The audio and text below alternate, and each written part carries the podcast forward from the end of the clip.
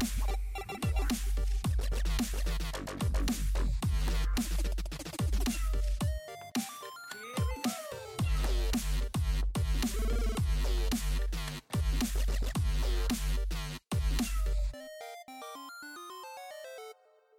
där tror jag måste vara det bästa introt vi någonsin har haft i det här radioprogrammet. Vi ber hemskt mycket om ursäkt. Jag rullade in en minut innan sändning och kastade mig på utrustningen. Och så var ingenting på som det skulle. Men nu är vi igång. Nu är vi igång. Du lyssnar på Medis Radio, trendigt värre, här på nittiofem komma tre som spelas in den femtonde oktober tjugohundrasjutton. Ja, för två dagar sedan var trettonde. Just det, fredag den trettonde oktober. Just det, lite Halloween-stämning på det. Mm-hmm. Lite spooky. Ja, precis. Ja, men nu är vi igång. Eh, och lyssnar du live, då, då, då jävlar, då, you're in for a good time. eh, just nu så till, ja, mitt emot mig så sitter Felix Eder. Hallå. Och jag heter Martin Lindberg. Och om en liten stund, hur liten den är, det vet jag inte riktigt, så rullar Johan Check in. Mm. Eh, vi, vi alla tog en liten eh... sovmorgon ja, något. av något slag idag. Men, men det ska inte behöva mm. påverka er allt för mycket. Eh, vi ska ha roligt i alla fall. Så vi ska prata om en hel del härliga grejer. Det blir en del spel. Kanske en film. Jag vet faktiskt inte. Det blir en filmfestival, hörde jag. Filmfestival faktiskt blir det. Yes. Ja, lite extra. Och så blir det en annan typ av festival. Men det bjussar vi på sen. Vad fan ska vi börja med då? Jag kan börja med det. Ja, men igång. Grymt. Vill du köra filmfestival? Ja, jag köper det. Jag köper ja, men kul. Eh, jag var, det är filmfestival nu faktiskt som är aktuell i Stockholm. Som heter Rex. Som är en... Eh, vad ska man säga, en animerad filmfestival. De visar bara animerade kortfilmer. Coolt. Som är, jag, vet, det är lite, jag tror inte så många känner till det, men de visar det på Klarbiografen i Stockholm. Och det är liksom en, det är egentligen bara att de visar upp massa kortfilmer, så här tio minuter långa, olika sorters animerade, mest från Europa, men liksom sånt du aldrig har sett förut, inga Disney-filmer och sådär liksom. Och det man gör helt enkelt är att du betalar typ femtio spänn och så får du se en timme med olika kortfilmer. Och det är oftast kategoriserat, så du får se kanske, jag vet, inom kategorin döden typ, eller inom kategorin jag vet inte, vad som helst, problem typ. Det finns massa olika saker liksom. Och så finns det här för vuxna och för barn. eh, Och jag var nu och såg en som hette Död och dystopi. Som var, jag tror det var sju stycken kortfilmer som var ganska sorgliga. eh, Det var så här för vuxna kan man säga liksom. Det var så här fem till tio minuter var typ. Ja, jag tror den längst var tjugo minuter. Men mm. en del var typ sju minuter någonting. All right. Och det man gör egentligen, att, ah, det började ganska vackert med att de, precis när de liksom drog undan eh, draperierna eller vad ridån. Ja, eller vad det nu heter på bio. Ja, vad, vad som helst. När de drog undan den så fick man liksom se en webbläsare med Vimeo. Så var det som hörde ut och bara, ah shit. Vad underbart. Det var en jättebra start. Och så, så bara, åh oh, nej. Och så bara kom det in en snubbe och bara kollade. Och, bara, ah, och så kan det. Och sen så typ som man nu så rörde sig så blev det helt skärmen så fick sen. Jag måste hålla mig från att skratta in i micken. Det, det var en kul start i alla fall. All right. Men kul var det inte sen i alla fall, kan man säga. Nej, så, det blev väldigt tråkigt ja. och ledset. Eh, alltså, det här var, jag tror kategorin hette Död och dystopi. Och egentligen, det var, jag visste inte vad det var. Det var bara jag en kompis som bara, men vi, vi går, så det är säkert kul. Eh, så bara, men det här, det här gick nu, ja, men det, det är säkert bra. Eh, Okej, okay, och det, jag tror, jag ska se om jag kan komma ihåg vilka filmer det var. Första filmen handlade om... Ska se, just det, första filmen handlade om typ en häxa. Det var så här, jag tror den var ritad med typ så här blyertspenna. Det var ganska mm. häftigt animerat. Väldigt så här grovt typ, så här, det var lite svårt att så. Det var helt svart och vit och en häxa som försökte typ gå in i en kittel eller någonting för att bli ung och vacker typ. Gå in i en kittel. Ja, jag, hoppa ner. jag förstår. Jag förstår. Hon försökte hoppa ner i en kittel för att bli, jag tror det var vacker i alla fall. Ja. Och sen när hon gjorde det så kom hon ut och så liksom var hon mycket yngre och så här. Men det var när hennes hår satt fast i kitteln som började liksom så här. Hon kunde inte komma ut ur kitteln, hon var fast. Så då började hon liksom dra av allt sitt hår hon hade för att komma loss från det här. Och när hon väl kom ut så var hon fortfarande ful häxa. Och det var moralen i det tror jag. Den var typ fem minuter lång. Det var väldigt brutal, det var ganska hemskt. Det var bara en person som drog av sitt hår och liksom extremt plågsamt. All right. Den var inte jättetrevlig. Nej. Det var, jag kommer jag kom inte ihåg vad någon av de här filmerna hette, men det var första filmen. Andra filmen var... Eh, det var också så här någon så här f- framtidsvision att det var någon pojke som sprang runt i någon så här bombarderad stad med en massa robotar som jagade honom. Och så var det julafton. Så det var, så det var väldigt, den, den var helt okej, men uh, det var lite väldigt konstigt med lite olika teman och sådär. Men i alla fall, majoriteten av filmerna handlar ofta om krig, så det var liksom ofta, det var många filmer, jag tror det var till och med två eller tre som utspelade sig vid ett krig. Det var liksom folk som satt vid gränsen typ så här i bunkrar, det var helt enkelt skit, skyttegravar. Mm. Så det var en film som var faktiskt riktiga skådespelare, bara att den var stop motion ändå, så det var liksom ganska typ tolv F P S eller någonting liksom. Men det var riktiga personer som hade, och det var liksom som ett slag typ att de, det var två personer som stod i en bunker, äh, satt vi, inte bunker, skytte, skyttegrav. skyttegrav. Och så stod de och slog. Så det var ganska coolt för det var rent snyggt gjort liksom. Väldigt liksom, realistiskt och de liksom, blev skjutna och de försökte operera sig själva. Och de, i allting stop motion. Så det var väldigt välgjort. Eh, och så var det ganska många som var liksom stop motion med lerfigurer också när de höll på och sköt på varandra. Och problemet var att det var ganska många som var ganska, det var så likt så det var så okej, okay, nu har vi tjugo minuter person som stod i en skyttegrav och sköt varandra och hade jätteont. Och så, så byter vi till nästa film som också är att de är en skyttegrav fast nu är det med lerfigurer istället som går runt och spelar piano och allting liksom. Så um, ja, det var men jag kan bara berätta den bästa och den sämsta. Den tråkigaste som fanns var, det var någon, jag tror det var någon slags, det var typ en sån här arabisk eh, animerad stop motion eller någonting. Så också, det handlar om något krig, men alltså jag kommer inte ihåg någonting för att det var så att jag somnade på de här sju minuterna som jag gick igenom. För det börjar liksom att man får se en lerfigur av en kvinna som står och håller ett barn typ, och så, så de pratar på arabiska med engelsk undertext. Och så zoomar de in på den och det var liksom animeringen typ på en lerfigur i typ två minuter och prata om någonting hemskt typ eller jag, jag vet inte. Och så fick man, alltså, den här filmen var inte ens att de animerade, det var mest att de bara filmade lerfigurer och sen så hade de kameran, gick runt och svajade. Medan de bara återberättade hela handlingen. Det skulle finnas någon typ av djup i det. Ja, men det var mest bara typ show versus tell, så var det bara att de berättade allting. Det, all var, right. Det var ganska tråkigt. Ja. Eh, men det bästa var nog i alla fall filmen som var den längsta också, tjugo minuter, som var, handlade om en film, det handlade om några personer satt i, också i en skyttegrav och skulle hålla på. Mm. Men den här filmen handlade inte så mycket mer om krig utan vad de gjorde på fritiden. För de, när det liksom inte var krig, då var det så här, vad gjorde de då? Då gick de runt i skogen och sköt lite typ kaniner och fasaner och ja, det var lite trevligt liksom, de var kompisar. Då hade liksom kocken där som stod och lagade mat och de var, ja, det är ganska mysigt när de inte sköt. Skön stämning. Ja, typ så. Men eh, handlingen då är att de går runt i skogen och så hittar de, hör de så här, någon så här pianoljud och de bara, vad är det som låter? Så liksom så börjar de hitta någonting, så, så hittar de ett övergivet hus där det sitter en kvinna och spelar piano. Men hon liksom blir jätterädd när hon ser dem, så hon springer iväg. Så de bara, nice, nu tar de pianot. Och så tar de med det till skyttegraven. Och så har de någon person där som blev jätteglad för han har spelat innan kriget eller någonting. Så sitter han där och så sitter han och spelar liksom. Och sen så, eh, vad heter det? Så, så, det, det här var lerdockor i stop motion. Men så fort de började spela piano och alla liksom var ganska lyckliga, så bytte de helt plötsligt till handritad animation. Mm. Mitt i filmen. Och det gjorde de alltid så att så fort liksom soldaterna var på gott humör, när de mådde bra, när de liksom kände att det ändå finns hopp typ, så bytte de till en väldigt mycket mer finare artstyle, att de gjorde liksom ganska glatt målat och så liksom, och det var fortfarande väldigt snyggt. Mm. Och sen så fort liksom de hör ett skottljud eller de ser fienden eller vad som helst, så byter det direkt tillbaka till den lite mer mörkare, leranimerade filmen. Och det var väldigt, det var väldigt effektfullt faktiskt. Så fort de liksom började spela musik och folk började dansa liksom, då blev det väldigt fint animerat. Och sen så någon sköt, någonting, någonting händer, direkt tillbaka till den stop motion, och det var liksom ganska stark kontrast, vilket var ganska effektfullt tycker jag. Mm. Och det var bara en väldigt uh, det var liksom en väldigt det var, alltså, det, hand, det var ingen jättestor handling, det var väl liksom mer att visa upp deras liv på något sätt, men det var så himla snyggt gjort rent animerat hur de bytte artstyle och allt sådär. Så det var nog den uh, bästa där tror jag. Så.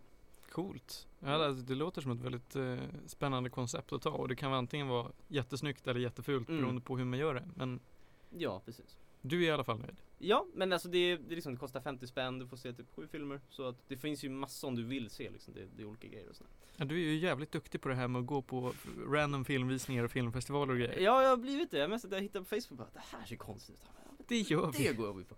Nej, men jag har faktiskt varit på det förra året också, vilket uh, det, är en, det är lite kul festival. Det är, inte, liksom, det är lite, ganska litet. Direkt efter filmen var slut så var det Det var någon av regissörerna som var där, så här helt random, satt bara, eh, satt han och vinkade. Mm. Eh, det var han som hade gjort den här filmen med häxan. Och så bara folk bara, ja, vad de sa, bara, ni kan gå och fråga om ni har, prata med någon om ni har frågor. Men det var typ ingen som sa någonting, så de bara gick det. Men eh, ja, så det var ganska trevligt, tog en timme. Ja, på, kul. På, kul efter plugget liksom. Ja, precis. Var, slippa ha tentaångest. Ja, det har jag ändå, men eh, ja, ja, det är klart. Det, det går inte att komma. Men, men det var det var en kul festival. Det var liksom ja, det, du kan se liksom långfilmer också om du vill, men jag, det, just det är roligt att se de här kortfilmerna. Du, du vet inte vad det finns. Du hade sett något liknande, det är bara massa konstiga grejer bara liksom så. All right. Så det, det var en kul grej. Jag. jag har varit på filmfestival en gång i mitt liv och det var med skolan. Mm. Jag vet inte, har jag pratat ja, om det? Ja, du pratade när vi när vi pratade om Stockholm filmfestival för länge sedan. Ja, just det, just det. Ja, men då, då ska vi inte dra den anekdoten igen, men fy fan alltså, det var underligt. Och släppa iväg så unga barn på svår film ska man inte göra. Nej. Men, men. Eh, något annat nämnvärt att säga om det här? Eller var det bara, du hade en timme av skoj slash dystopiskt? Yeah. Alltså det var, det heter, jag kan bara säga det, Rex Animation Festival tror jag. Det håller på att bli en vecka eller någonting.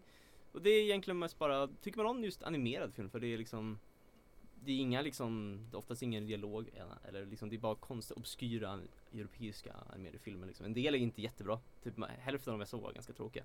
Men det är, det är lite mer som att du köper en påse med godis som du inte känner till, typ. Så får du testa, så alltså, vissa är goda och vissa är inte goda och vissa är väldigt tråkiga. Så lite så är det. Du får hoppas att du får något kul för mig. Det är inte en jättestor tidsinvestering eller kostnad heller, så det mm. bara, det var ganska kul. Ja, men då så. Kul ja. minne. Rekommenderar Rex. Eh, så att alla som lyssnar live kan i alla fall titta på det här. Eh, det då. Går fortfarande till så, nej, idag är sista dagen, tror jag. Ja, alltså. Men då så, då sket det sig. Gå nu. Får ni stänga stäng av radio och gå nu.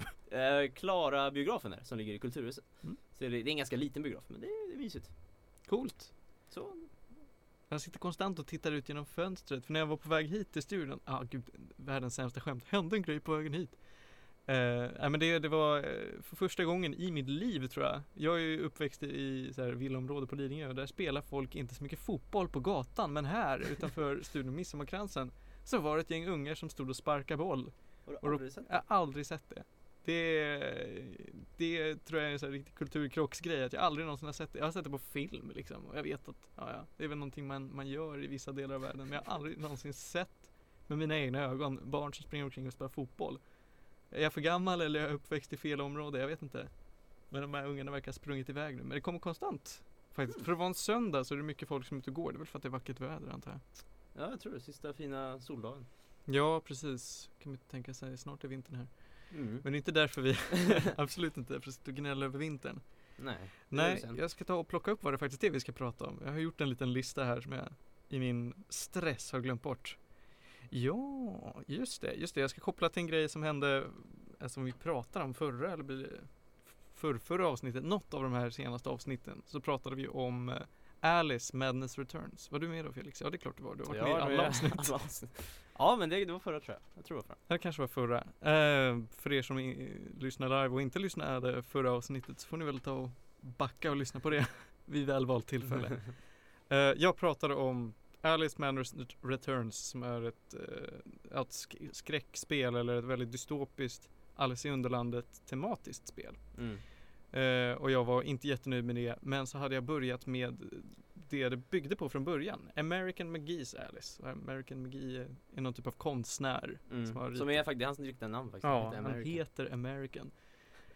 uh, Som varit mycket, mycket vacker men ändå hemsk konst, bland annat då, av föreställande karaktärer och temat i Alice i Underlandet. Och då så har det gjorts ett spel på det här som kom ut år tvåtusen. Och nu är jag klar med det här och tänkte prata lite om vad jag, vad jag kände när jag hade spelat båda spelen och jämförde dem mot varandra. Och jag vill nog ändå säga att jag tyckte det första var bättre. Det första, alltså du spelade eller första kronologiskt? Eh, första kronologiskt, så att det här American McGee's Alice var bättre än Madness Returns. Vad tyckte du om Madness? Alltså jag tyck, summa summarum tyckte jag att det var ett spel som kontrollerade väldigt bra men hade jättekonstig pacing och dåligt storyberättande. Okay. Och jag kan säga att storyberättandet i... i American McGee's, som jag antagligen kommer kalla för McGee's bara för att det är jobbigt att säga hela titeln, ehm, tyckte jag var lika dåligt. Ehm, men de, var, de hade samma tema i sitt historieberättande och det är jättekonstigt. Alltså det följer den här lite halvknarkiga berättarstrukturen som, som eh, Lewis Carroll har, men, men utan, utan något ordentligt flow i det. Eftersom att det mest, mycket är på rim, mycket är liksom väldigt dansant när du läser. Du kan hoppa på orden om du har läst Alice i Underlandet. Vet jag inte om du har gjort. Jag har inte gjort. Jag har bara sett Disney World. Ja, okej, okej. Ja, där är det ganska hoppigt och vackert också, men det är för att det är sånger. Här finns inte det i något av de här spelen. Det är väldigt... Eh, ja, det känns väldigt lösdraget och jättehoppigt på ett... Alltså, stak, det stakar sig fram. Det är vad jag försöker säga. Oj, nu kommer jag åt micken, förlåt. Jag ska se om det är Johan som skriver. Det var inte Johan som skrev. Uh, men jag, jag gillade ändå det första bättre för att det fångade, eh, fångade karaktärerna och fångade världen på ett mycket snyggare sätt. Det kändes inte alls lika linjärt och lika, eh, ska man säga, alltså, ha, alltså, eh, snubbla efter ord. Det kändes alltså inte lika lösryckt eh, i sin... i sin presentation kan man väl säga. Alltså från bana till bana som det går vid så känns det mer naturligt. Sammanhängande? Ja, sammanhängande, visst. Eh, det finns mycket mer variation du kan göra också. Alltså det finns supermycket olika vapen. Det finns eh, coola power-ups och, och eh, många av liksom skrymslen och vrån där man kan lägga märke till eh, en hel del coola slash hemska grejer. Nu är det lite osäkert. Första spelet, var det som ett plattformsspel eller var det nu? Ja, det var väl ett plattforms hack and slash. Båda är väl det. Okay. Förutom då att det första kontrollerar mycket mer, men säg tankigt, vet du ja, vad jag menar då? Grim Fandango tänker jag på. Ja, men... precis. Väldigt mycket tank control. Så att mm. du ställer dig, vrider, så, så, går framåt. Här är det inte helt så. Det är, det är nästan som att du kan vrida dig runt. Men det är fortfarande så att din, din svängningsradie och din svängningstid är, är jättedålig. Det tar en stund för dig att vända dig. Så du får stå på plats och bara... Ja, men lite grann. Mm. Eller så får du gå i en vid båge, liksom. Mm. Eh, hade jag inte kunnat gå i en båge alls utan behövt gå verkligen Grim Fandango, då hade jag fått dåndimpen. För att det är, det är inte ett lätt spel här. Det är väldigt svårt. Det finns eh, en hel del fiender som är jättejobbiga att handskas med, och det finns en hel del bossar som är fruktansvärda. Rent gameplaymässigt alltså? Både gameplaymässigt och eh, alltså, och att de är svåra för att de liksom är frustrerande. Och det är ju delvis på grund av kontrollerna och delvis på grund av att det ibland känns liksom, ah, det är jag som är dålig, och ibland så känns det som att spelet är orättvist liksom. Ja, men lite att du kan, du skulle verkligen inte kunna förutse den här attacken. Sådana grejer liksom. Ja, men lite grann. Ja, men det, det har lite med att det är gammalt att göra. Att det är så här, okej, okay, jag ser inte hitboxen på den här mm. grejen. Så den här, den här uh, stora draken kan jag inte kalla det för. Vad heter den där nu då? Um,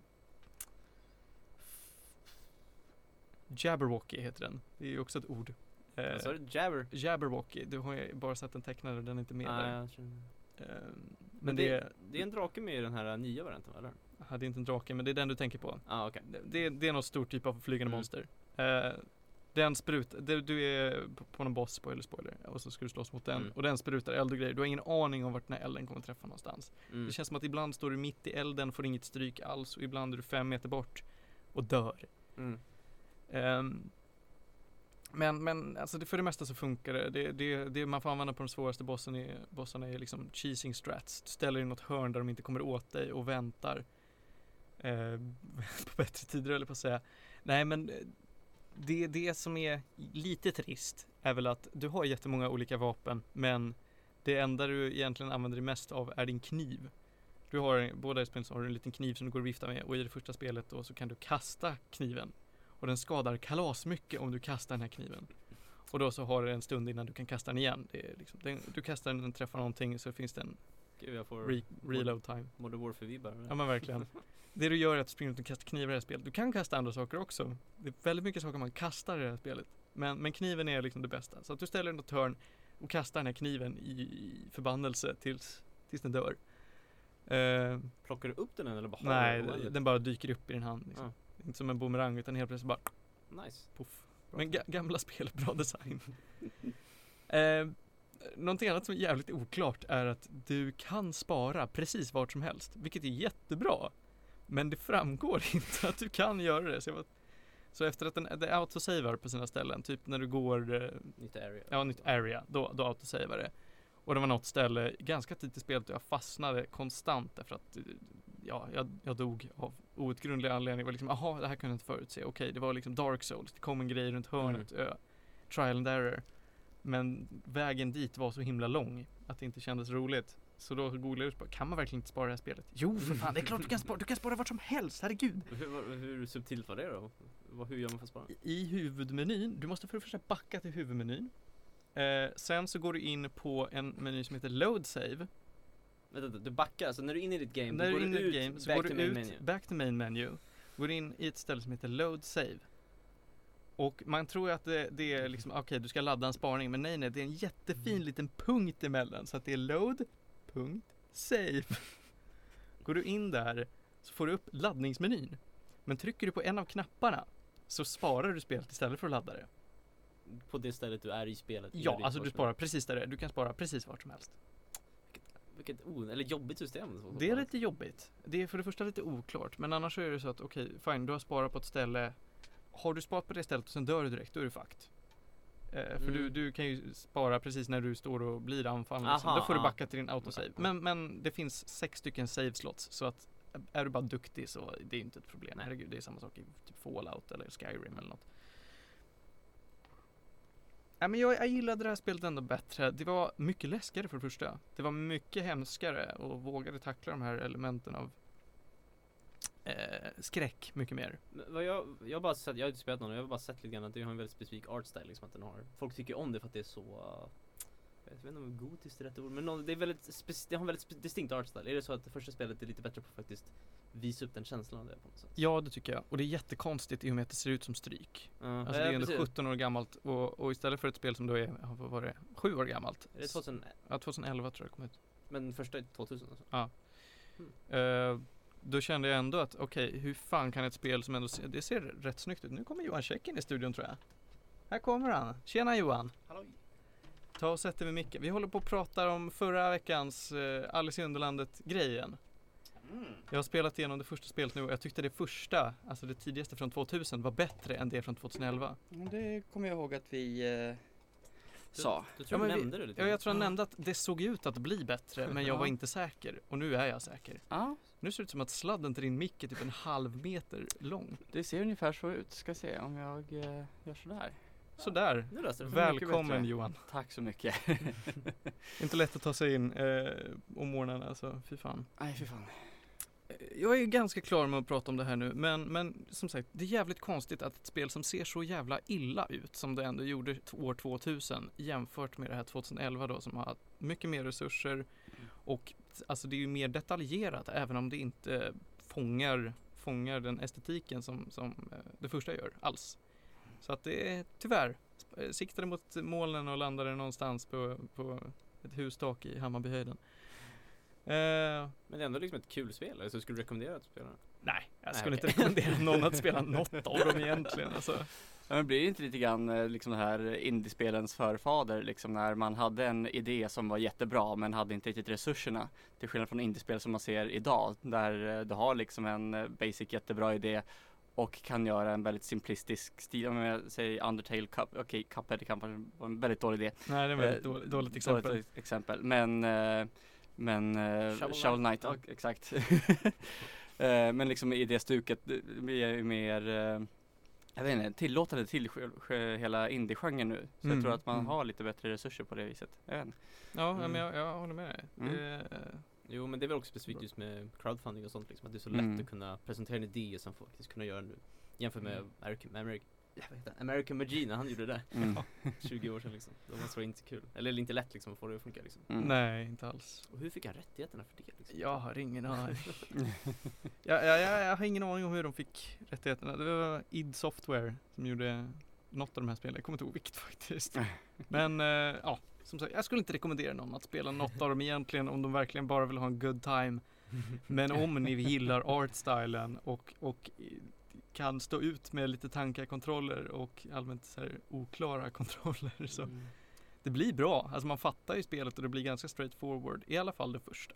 Alltså jag ser det lite mer som en så här, det är ett så här gammalt kultspel som som är lite osäker på om man faktiskt vill spela, men det känns som man förstår att det liksom varit ganska populärt. Jo, precis. Mm. Det är som en sån här film från typ femtiotal. Den är säkert skitbra när den mm. kom ut, men... Ja, men jag tycker men det, det gäller faktiskt båda de här spelen. Mm. B- båda har sin egen lilla kultstämpel, men är egentligen inte så jävla oh. bra. Mm. Det är bara och väldigt... det, det är det vi kan summera med helt enkelt. Mm. Ska vi gå vidare? Mm. Mm. Johan, vill du prata om Safari Zone-eventet? Eh, det skulle jag kunna göra. Yes. Det var ju nämligen så att igår så hostade Mall of Scandinavia ett eh, Pokémon Go-event. Ett så kallat eh, Safari Zone-event. Eh, som även har hållits i andra delar av eh, Europa. Vi kommer aldrig eh. sluta prata om Pokémon Go. Var, varje år.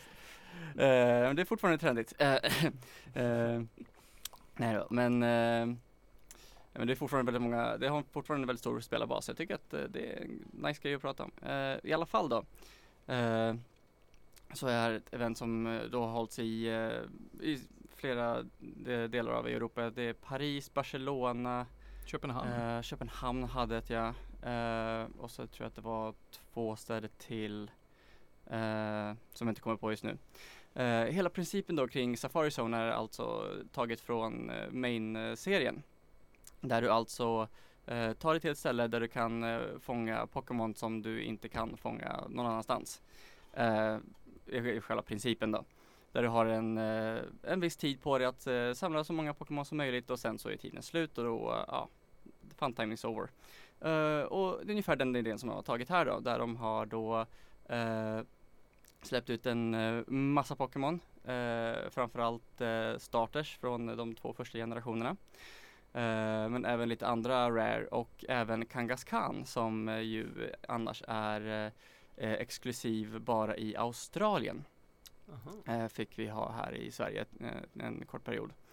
Eh, så att eh, då, det var då ett eh, event som man var tvungen att ha förköpt biljett till då. Eh, där de släppte fyra tusen biljetter eh, helt gratis. Eh, uh-huh. Fanns Nej. det någon specifik bokad t- alltså tid för nu släpper vi de här biljetterna? Ja. Jag såg aldrig det alltså. Jag satt och väntade på att de skulle säga när biljetterna skulle släppas. Följde du Mall of Scandinavia? Ja. Det gjorde det. Det ändå. gjorde jag. Och jag, var, jag, liksom, jag följde den. Jag sa ge mig notiser om när de lägger ut grejer. Uh-huh. Såg det aldrig. Det är jättemärkligt. Jättemärkligt. Uh-huh. För uh, både jag och uh, mina andra kompisar... Uh, alla vi hade sett det, så jag vet inte. Men, men, du, men du är inte den enda faktiskt. Jag vet, eh, Kashi eh, såg inte heller alls någonting. Eh, men du hade i alla fall turen att få en biljett. Jag hade turen att få en biljett. Jag är student och eh, måste alltid vara på hugget kring biljetter, kring diverse saker. Eh, så jag var riktigt, riktigt snabb eh, och lyckades få en biljett. Uh, och det blev förstås ett halabaloo kring det här. Först var jag hype jättestor, bara åh oh, shit, vi, det här eventet. Och sen så efter att biljettsläppet är klart så var jag bara åh oh, det, det är inte rättvist. Och massa gnäll. uh, Och uh, vilket man till viss del kan förstå, men till viss del också känner så här att ah, men, kom igen, du, visste, du kände till premisserna. Ja, men så är det med alla event. Alla kommer alltid hype upp det och sen börjar det gnällas. Mm. Ja, så är det. Uh, och uh, jag hade rätt, uh, väl där hade rätt dålig koll på hur många liksom, internationella, för jag vet ändå att det är många inter- internationella som har kommit på de här eventen. Uh, dels från rapporter uh, på, på de andra ställena, där det var, var den, jo men var inte den i Tyskland har jag för mig. Uh, ja, i alla fall då så var det uh, de som har uh, GoHubNet-sidan. Uh, uh, Mm. Som hade tagit sig dit från, nu ska vi se så att jag inte säger helt fel, Kroatien har jag för mig att de var. Eh, men ja, det kommer i alla fall eh, utomlands ifrån till de här eventen också. Vilket säg, talar lite grann för hur stort egentligen Pokémon Go faktiskt är. Även om det inte är så trendigt så, och stort som man tror att det är, så är det faktiskt en ganska stor grej för väldigt många fortfarande. Eh, det finns en spelarbas. Det finns en, fortfarande Absolut. en stor spelarbas. Eh, Men eh, väl där då. Jag hade fått min biljett. Eh, jag var taggad. Jag kom till Mall of Scandinavia. Jag tror en timme senare än utsatt tid. Men det var ändå inga problem. Jag kom dit. Kön, tog, kön var lång men tog ändå en fem minuter max tror jag. Ja men då så. Eh, alltså för att komma in i själva Mall of Scandinavia? Eh, för att registrera sig. Okay. Eh, Mall of Scandinavia kunde man komma in i fritt... Eh, in och ut eh, om, om man ville. Ja, det var inte att de stängde hela gallerian för det? Alltså. Nej, Nej, precis. Utan allting hade öppet som vanligt. Eh, annars, hade, annars hade de nog blivit lite purkna, tror jag. Ja, de hade, alltså jag funderade på vart det ekonomiska värdet låg i det här. Ja. Eh, när man, eh, jag, jag kommer till det. Men eh, man, man stod i kö, registrerade sig, eh, fick en liten goodiebag. De är bland annat eh, erbjudanden då. Mm. Eh, bland, det var... hade två restauranger som hade lite billigare pris och sen så kunde man köpa Pokémon-artiklar på Toys R Us. Typ oh, två för, eh, tre för två. Wow. Två för tre var jag på väg att säga.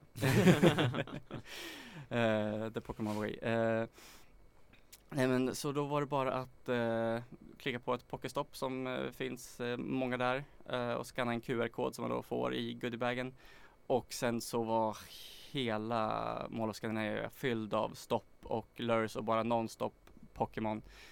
Uh, och det, alltså det var så mycket så att uh, man visste liksom inte vart man ska börja. Det fanns inte tid att ta all, allting uh, om man inte hade en, har en sån här Pokémon Go Plus, uh, vilket är ett litet uh, tillbehör som uh, man uh, kan trycka på för att både snurra stopp och fånga Pokémon. Mm. uh, Så uh, har man en sån så kan man jobba lite effektivare. uh, Däremot så har man en, uh, använder man en GoPlus för att fånga en Pokémon så har man en chans. Fånga, fångar man den inte, ja då är den körd. Till skillnad från om man po- fångar den som vanligt, då har du liksom så många försök på dig tills du antingen slutar eller tills den flyr. Uh, men det är, lite, det är lite basic. Får jag avbryta en, en gång? Alltså, du, du kom inte till klimaxet här, uh, men jag är så nyfiken. För när jag har varit i Mall of Scandinavia och ska mm. spela Pokémon Go, mm. då så möts jag av problemet att det är fruktansvärt dålig täckning. Alltså mm. min G P S fuckar totalt. Mm. Var det många som upplevde det här? Särskilt när det var så många på samma ställe.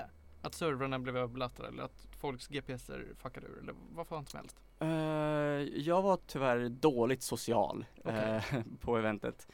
Uh, så, sånt att jag bara träffade liksom, lite folk som jag har träffat innan, uh, som jag har raidat med bland annat och sånt där. Så jag hängde egentligen bara med uh, mina två andra polare. För er funkade det bra? För oss funkade det uh, rätt bra. Uh, det är ju inte jättebra täckning där, men det är ändå så att du kan gå runt och få distans. Uh, för de hade speciella ägg då som man bara kunde få uh, under det här eventet. Och kläcka sånt som egentligen bara kläcks i uh, uh, tio kilometer ägg istället för mm. två kilometer ägg som man fick nu då. Uh, och uh, jag vet att min uh, polare som använde iPhone uh, och använde det speciella wifi som de hade satt upp för just det här eventet. Han eh, hamnade på lite andra platser än vad eh, min andra kompis som också körde på eh, ma- vanliga mobila nätverket eh, och Android. Jag, vi vet inte riktigt om eh, det gjorde någon skillnad, men vi hoppade lite vår polare för det förstås. eh, men eh, annat, förutom eh, driftmässigt eh, så funkade det ändå bra. Uh, tycker jag. Uh, det var ju lite grann så att en, en skubbe kunde flacka lite fram och tillbaka sådär. Men uh, det var mest när vi satt ner som uh, det gav positiva uh, effekter då. Eftersom då sitter man ner och den springer och får distansen då. Uh, men annat, an- för övrigt än det, uh, ska säga, förutom den två starter som man kunde fånga och Kangaskhan så var det också Machop, Magikarp, Pikachu och eh, lite notis på de två sista att man var mycket mycket större chans att få Shiny. Mm-hmm. Uh, Shiny är alltså en uh, lite annat skin på uh, Pokémon som inte gör dem bättre överhuvudtaget utan det är bara en liten trevlig grej. En, ett annat skin. De är mer rare helt enkelt. Och den stora frågan är, fick du någon Shiny? Jag fick... Uh, Ska vi se, hur många blev det? Det blev ja, fem Pikachu Shinies och tre Magikarp Shinies. Milda moster. Ja, det var väldigt vanliga uh, där. Okej. Okay. Är, är det mycket eller? Jag ing... Det är jättemycket. Ja, alltså du... Uh, jag, jag hade inte fått en enda Shiny innan uh, det här eventet. Uh, så, och jag spelar ändå ganska frekvent. Uh, och hade inte fått någon innan. Så att uh, de, är, de är väldigt ovanliga. Wow, gr- ja. Grattis Johan. Ja, tack, tack. Var det något annat nämnvärt? Alltså något du hatchade, något som någon bara, wow, jag fick en unknown eller vad fan som helst? Uh, de hade massa unknowns. Okay. Uh, som uh, med bokstäverna Safari. Ah, okay. uh, ah, eller Safri, ja, eftersom Safri. Det är två A. uh, men i övrigt än det, uh, det var mest trevligt. Uh, och, uh, och man fick massa dust, experience och candy för alla de här uh, uh, Pokémonsen. Så att eh, det var egentligen ingenting eh, jätteexklusivt eh, som om man inte hade gått på det här eventet. Det var liksom, det var ingen Mewtwo som spånade eller något sånt där.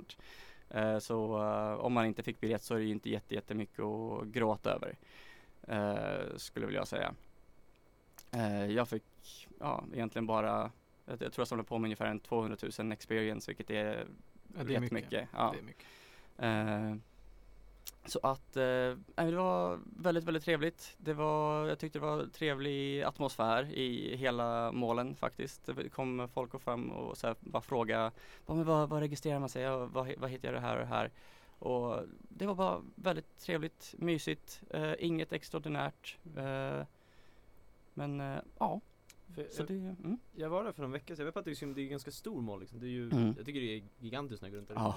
Det var det kul att bara springa runt för jag, jag har egentligen bara varit där när jag typ är på bio alltså jag har liksom inte upptäckt det så mycket. Det var kul att bara gå runt och se bara, åh, här har jag aldrig varit typ, så här, liksom. eh, nu har jag i och för sig varit i Mall of Scandinavia ganska många ja. gånger så nu känner jag till den eh, ganska bra.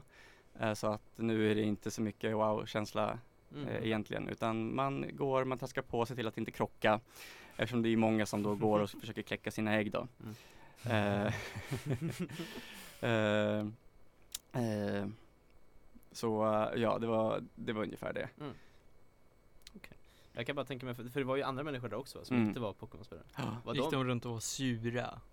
Nej, sura var de inte, men man uh, kunde höra någon gång bara, uh, li- lite så här röster som antingen var bara så här, åh, Pokémon, eller bara så här, Pokémon. uh, så att det, var, det var lite blandad uh, publik där. All right. uh, kring de som gick omkring, men annars... Ja, ja. Inget särskilt som jag märkte av så. Men folk visste att det var ett event där, hade de satt upp liksom. Nu är det Pokémon Safari typ. Eh, både ja och nej. Jag tror att eh, om man tittar efter så ser man att det är ett event. Men eh, de flesta människor kollar inte på skyltar eller är inte uppmärksamma. Utan är bara där och jag ska göra den här grejen, allt annat skiter jag i.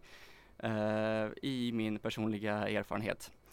Eh, så kollar folk inte på skyltar. Mm. Trist. Eh, ja.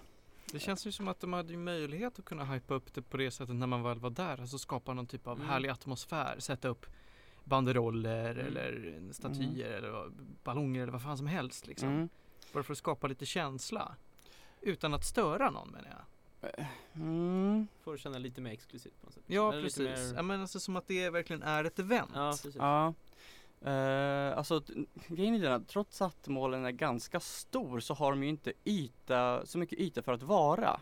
Nej, det är väldigt dåligt faktiskt. Med yta i den där gallerian, ja. För bara stå och gå. Precis. Uh, för för uh, man ska ju kunna ha så här, eller de hade tre så här lounger som teamen skulle kunna hänga i. Uh, loungerna bestod av typ så här en uh, fem, sex beaniebags, stolar och en liten symbol på marken där man typ kunde hänga och det fanns lite godis. Ångest. Ja, det var inte jättenice uppstyrt alls just uh, loungerna, så vi hängde inte alls där och socialiserade oss där, utan det var liksom bara så här, ja men här kan man typ sätta sig. Mm.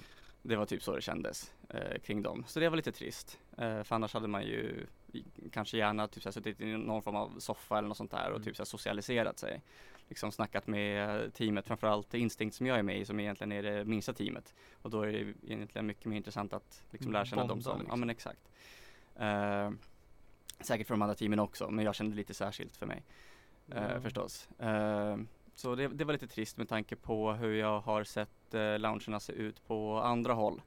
Så jag tror att eh, det nog är Mall of Scandinavias fel att det, liksom, det blev lite trist. Men å andra sidan, jag vet inte riktigt hur de hade kunnat göra det på ett annat sätt. Men är det just Mall of... på grund av ytan. Ja, förlåt. Är det Mall of Scandinavia som liksom anordnar eventet eller var det bara att de, de, de hyrde ut det till något person? Eh, de eh, är ju en eh, sponsor.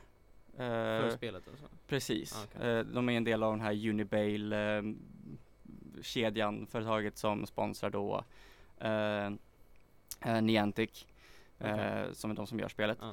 Uh, och, uh, och då får de också den här förmånen av att kunna sponsra liksom, de här uh, eventen, uh, eller hosta. Uh, och uh, ja, så det är ju de som styr upp mer eller mindre. Det var en hel del saker, man, man fick an, bland annat ett eh, lagtillhörande armband på eh, vissa andra event, men inte här. Vi, här fick vi eh, Pikachu-band som man kunde sätta runt huvudet som i papp.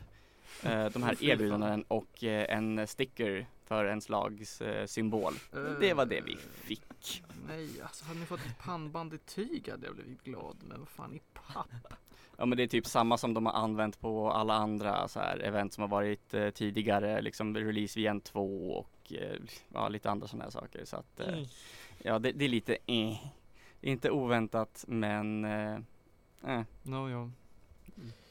Ha, mm. Så du får någon typ av halvtum upp i alla fall? Ja, men det tycker jag ändå. Alltså, med de förväntningarna du kom in med så är du nöjd? Ja, absolut. Jag hade inte jättestora förväntningar mer än att fånga en massa Pokémon och typ ha, ha, ha trevligt. Hur, hur lång tid tog det? Hur länge var du där? Uh, jag var där mellan elva och tjugoett. Oj. Det, eventet skulle hålla igång mellan tio och nitton men höll faktiskt igång så länge som till uh, kvart över nio oh, på kvällen. Mm. Då uh, dog hela centret. Ja. Fair enough. Det var ändå kul liksom, hela tiden du var där. Liksom. Det var ganska ja, länge. Ja, det tycker jag. Det var så här lagom, så här, gå runt, mm. sitta ner lite, gå runt, sitta ner lite. Mm. Det var vad man gjorde det till, mm. Mm. helt enkelt. Men om man var beredd på att någonting exklusivt skulle hända så nej, mm. Eh, inte riktigt så. Jag fick massa Chansey Candy, jag fick massa Larvitar Candy, eh, en massa Dusto Experience. Härligt. Uh, var det en bra grej då? Får jag bara ställa en sista fråga? Absolut. Varför heter det Safari? Uh, som sagt, det är ju från main-serien. Då har det alltid varit så att Safari mm. är att du ska upptäcka någonting du inte ser någon annanstans. Liksom. Precis. Alltså som en riktig Safari. Typ. Ja. Det, det, det, det är därför det är yep. Man kallar det för Safari. Mm. För liksom det, det är som en nationalpark du åker omkring i. Oops. I Oops. Spelen i alla fall. Mm. Mm. Så är det ett stort inhägnat område mm. kan man väl säga. sånt här får de här springa mm. runt och mm. det, det, det är liksom, du blir bara tillåten att mm. ha en viss typ av bollar och du kanske kastar mm. mat till dem. Alltså grejen är nästan den att hela Pokémon är ett stort Safari Zone-event. Ja. Uh, för att uh, hur hela Pokémon Go går till är ungefär så som det går till i main gamens Safari Zone.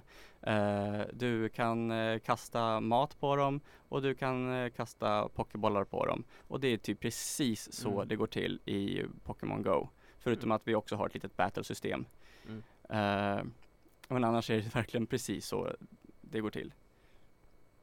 Ja, skoj. Jag känner mig alltid så, varje gång vi pratar Pokémon, jag har aldrig kört Pokémon. Så jag känner mig alltid så här, mm. vad är det vi pratar om? Safari, godis? Då ska du få bli lite mer förvirrad, för vi ska gå från ett Pokémon till ett annat faktiskt. Vi ska oh. prata ännu mer Pokémon. Mm.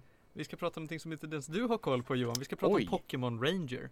Aha, ja. Jag känner till men har inte spelat. Nej, precis. Och det tycker jag är lite synd. För det är en liten, vad ska man säga, en hidden gem. Mm. Någonting jag tycker att fler borde, borde spela. Mm. Jag tror Kashi till och med har rekommenderat med den. Ja. Mm. Det här är två spel till D S. Uh, först Pokémon Ranger och sen uppföljaren Shadows of Almia. Mm. Uh, Eller Almia. Jag, jag sa Almia för att de sa det i reklamfilmerna. Jag kommer ihåg det på Nickelodeon. Men good, good enough. Good enough. Jag är nöjd i alla fall. Uh, och här är det då, det är uh, Pokémon-världen som vilken värld som helst. Det är bara att det är en ny region och uh, istället för att fånga Pokémon med bollar så har man en capture styler, kallar man det för. Uh, och då är det... Um, Så att du, du använder din D S-pekpenna för att snurra runt en Pokémon x antal varv tills den blir kompis med dig. Så funkar det helt enkelt. Du lugnar ner mm. den brukar det vara och får den att lita på dig. Right. Och det här är väldigt storydrivna spel. De vanliga Pokémon-spelen är ju inte överdrivet mycket story. Alltså. Det är mycket så att det, mm. det är same shit med lite story-element. Kasta det här och var. Mm. Eh, det, det, det är mycket, mycket så att du liksom, okej, okay, fine, ditt huvudmål är alltid att ta, ta och fixa gymmen och sen kanske ha någon relation till någon rival. Det kanske finns ett, ett elakt eh, gäng som försöker ta över alla Pokémon och det kanske finns några legendariska Pokémon som det finns någon legend runt uppenbarligen då. Mm. Eh, men annars så är det väl inte överdrivet mycket mer. Det skulle väl vara The Exception, tänker jag på Pokémon Uranium som jag spelat här om sistanes. Mm. Då det är fruktansvärt mycket story och där Ranger är en eh, kanondel av det hela. Mm. Ra- äh, Ranger springer omkring och är, är Rangers liksom. Och det tycker mm. jag är väldigt snyggt gjort. Mm. Men vad är då en Pokémon Ranger? Jo, det är som en typ av polis eller eh, vad kallar man det för? Viltvårdare? Ja. Eh, av något slag. Eh, som, som har liksom en egen polisstation i, i varje stad. Mm. Jag tänker kalla dem för poliser för det är ganska praktiskt för de brukar styra upp när saker blir knas. Ofta relaterat till Pokémon men inte alltid. Eh, så att de, de, det, det är som ett scoutläger för alla bor där också. På den här polisstationen. Och sen så om några invånare i någon by har problem så kommer de till The Rangers och säger hej hej, det har fallit träd i skogen eller jag har hittat en elak kombi som, som stör min bondgård eller eh, det har kommit en jättestor bidufamilj i min källare. Hjälp. Ja, men, typiska problem liksom när bidufamiljen kommer. Ah, biduf. Ja. Mm. Eh, och du som ranger då löser de här problemen. Det kan vara allt från små problem till stora problem och så finns det ju den här stunden att du ska ju såklart röra dig från stad till stad och hjälpa nya människor. Eh, och så finns det den elaka organisationen som försöker göra Pokémon onda, et cetera et cetera. Mm. Jag ska in- inte gå in på detaljer, men det är mycket story. Mm. Och det finns väldigt mycket Pokémon att fånga. Och de beter sig väldigt olika beroende på vilken typ av eh, Pokémon det är. Och när du väl ska gå in och fånga en Pokémon, antar jag att man kallar det för då, mm. då så är det faktiskt så att du på mappen då ser att en Pokémon åker omkring inom ett visst område. Alla är bundna till olika regioner. Liksom, så att du kanske bara kan hitta en... en eh, Marill på ett specifikt ställe i hela vida världen där du kanske kan hitta en Bidoof lite överallt. Eller särskilt då har de placerat ut Pokémon som du kan flyga med mm. på väldigt lägliga ställen lyckligtvis. Det är fruktansvärt jobbigt att behöva springa in i skogen, hitta en Pokémon som du kan flyga med och sen springa ut därifrån. Eh, när du väl hittar en Pokémon så går du f- fysiskt in i det och kommer till då en battlescreen eller vad man ska kalla det för. Och då är det en öppen yta där Pokémon bara springer runt i något typ av mönster. Eh, och så ska du snurra runt den. Och Pokémonen kan anfalla. Så anfaller den eh, och faktiskt går. Alltså om an- attacken går in i din cirkel. kan man säga. Den, den sluts inte helt, utan det, det spiral. Ja, det blir en spiral liksom. Om du gör mm. ett helt varv så tror jag att cirkeln faktiskt försvinner och så får du bara en counter att du gjort ett varv. Men, men träffar den spiralen då så bryts hela grejen och du får göra om allting igen och du tar lite skada. Aha. Om den bara går in i eh, i själva spiralen så får man att det bara bryts och du tar ingen skada eller någonting. Det beror på vilken Pokémon det är i och för sig. Vissa kanske brinner eller något. uh, ja men vad fan, det finns Pokémon som brinner. Charmander, kom igen. Ja, jo. Uh, och det, ja, det finns en massa olika attacker. Vissa lämnar farliga områden på marken som man måste undvika. Andra liksom, har attacker som rör sig runt, så som bubblor eller någonting. Uh, och vissa gör inte så mycket till attacker överhuvudtaget utan är lite snällare. Mm. Och då finns det ka- såklart kalas mycket bossar som beter sig på alla möjliga olika sätt som man måste kör emot femhundra gånger för att slå de där jävlarna. När man måste snurra runt en entej sextio gånger. Mm. Då blir det jobbigt för du får aldrig släppa pennan. Utan mm. du måste sitta och snurra runt den. Liksom, kanske hålla still en stund på skärmen. Men det blir jobbigt. Mm. Eh, så det känns hela tiden som att du har något nytt och fräscht att hitta på. Liksom, det finns konst, jättemycket olika quests. Stora som små. Mycket nya Pokémon att ut- leta efter. För att här har man ett lite större incitament till att fånga alla. För att de beter sig lite olika. Och ger en power-ups på olika sätt. Mm. Och det kan jag prata lite om att. Beroende på vilken typ eh, Pokémon är. De har ju olika typer. Normal, mm. fire, water, blablabla. Mm. Eh, så ger de en olika power-ups. Om man använder dem i fighter. Det kan vara att de ger så att man bara behöver göra hälften så många snurrningar en, mm. under en viss tid. Eller att man kan frysa Pokémonen man slåss mot. Eller något sånt där. Mm. Det, man kan göra en hel del grejer. Så att när du går in i en fight så är det bra om du har liksom ett, en roster med. Jag tror man kan ha upp till fyra Pokémon med sig. Liksom går i ett härligt led bakom en. Va? Bara fyra? Ja, men jag får mig till fyra. Det kanske är sex. Det var ganska många år sedan jag körde de här spelen. Mm. Och jag kom på att jag skulle prata om det här tjugo minuter innan jag kom hit. Så att, I'm sorry. It's okay. I'm not prepared. Um, Men, men det är väldigt kul att experimentera då med vilka typer man gillar bäst och vilka man, som passar bäst i vilken situation och sådär. Mm. Eh, and it's all good fun liksom. Det är ganska långa spel b- båda två och jag tycker att det senare av dem då, Shadows of Almia eller Almia eller whatever, mm. är lite, ja, det är lite smidigare liksom. Det kontrollerar lite bättre och mm. har ha coolare story helt enkelt. Men, men det är inget fel på något av dem. Jag tycker man kan spela båda om man gillar Pokémon-världen och vill göra något annat liksom. Det är väldigt engagerande att istället för att sitta där och klicka A gång på gång på gång så sitter du och verkligen får inte blinka för att du måste snurra runt den här Pokémonen och se till att fuck, nu ska inte du träffa mig med, med Bubble Beam eller vad fan nu kan vara. Mm. Ja, jag, jag gillar de här spelen skarpt faktiskt. Jag önskar att det fanns ett tredje till tre D S för då skulle det kunna se mycket coolare ut. Skulle kunna lägga till en dimension på det här. Men det låter ändå som de ändå använder sig av D S'en ganska bra. För ja, verkligen. Många, jag vet inte hur Pokémon-spelare, men många D S-spel är liksom bara Game Boy fast med två skärmar liksom, så är det inte så mycket touchscreen ändå liksom. Ja, här använder de det väldigt mycket. Förutom att du kan, då kan lösa pussel med dina Pokémon, det kan vara att de behöver flytta stenar eller undersöka mm. grejer med, med, med olika moves och sådär, så är det ju så att du använder micken också. Mm, mm. Kommer inte ihåg till vad. Kommer absolut inte ihåg till vad, men något använder du till.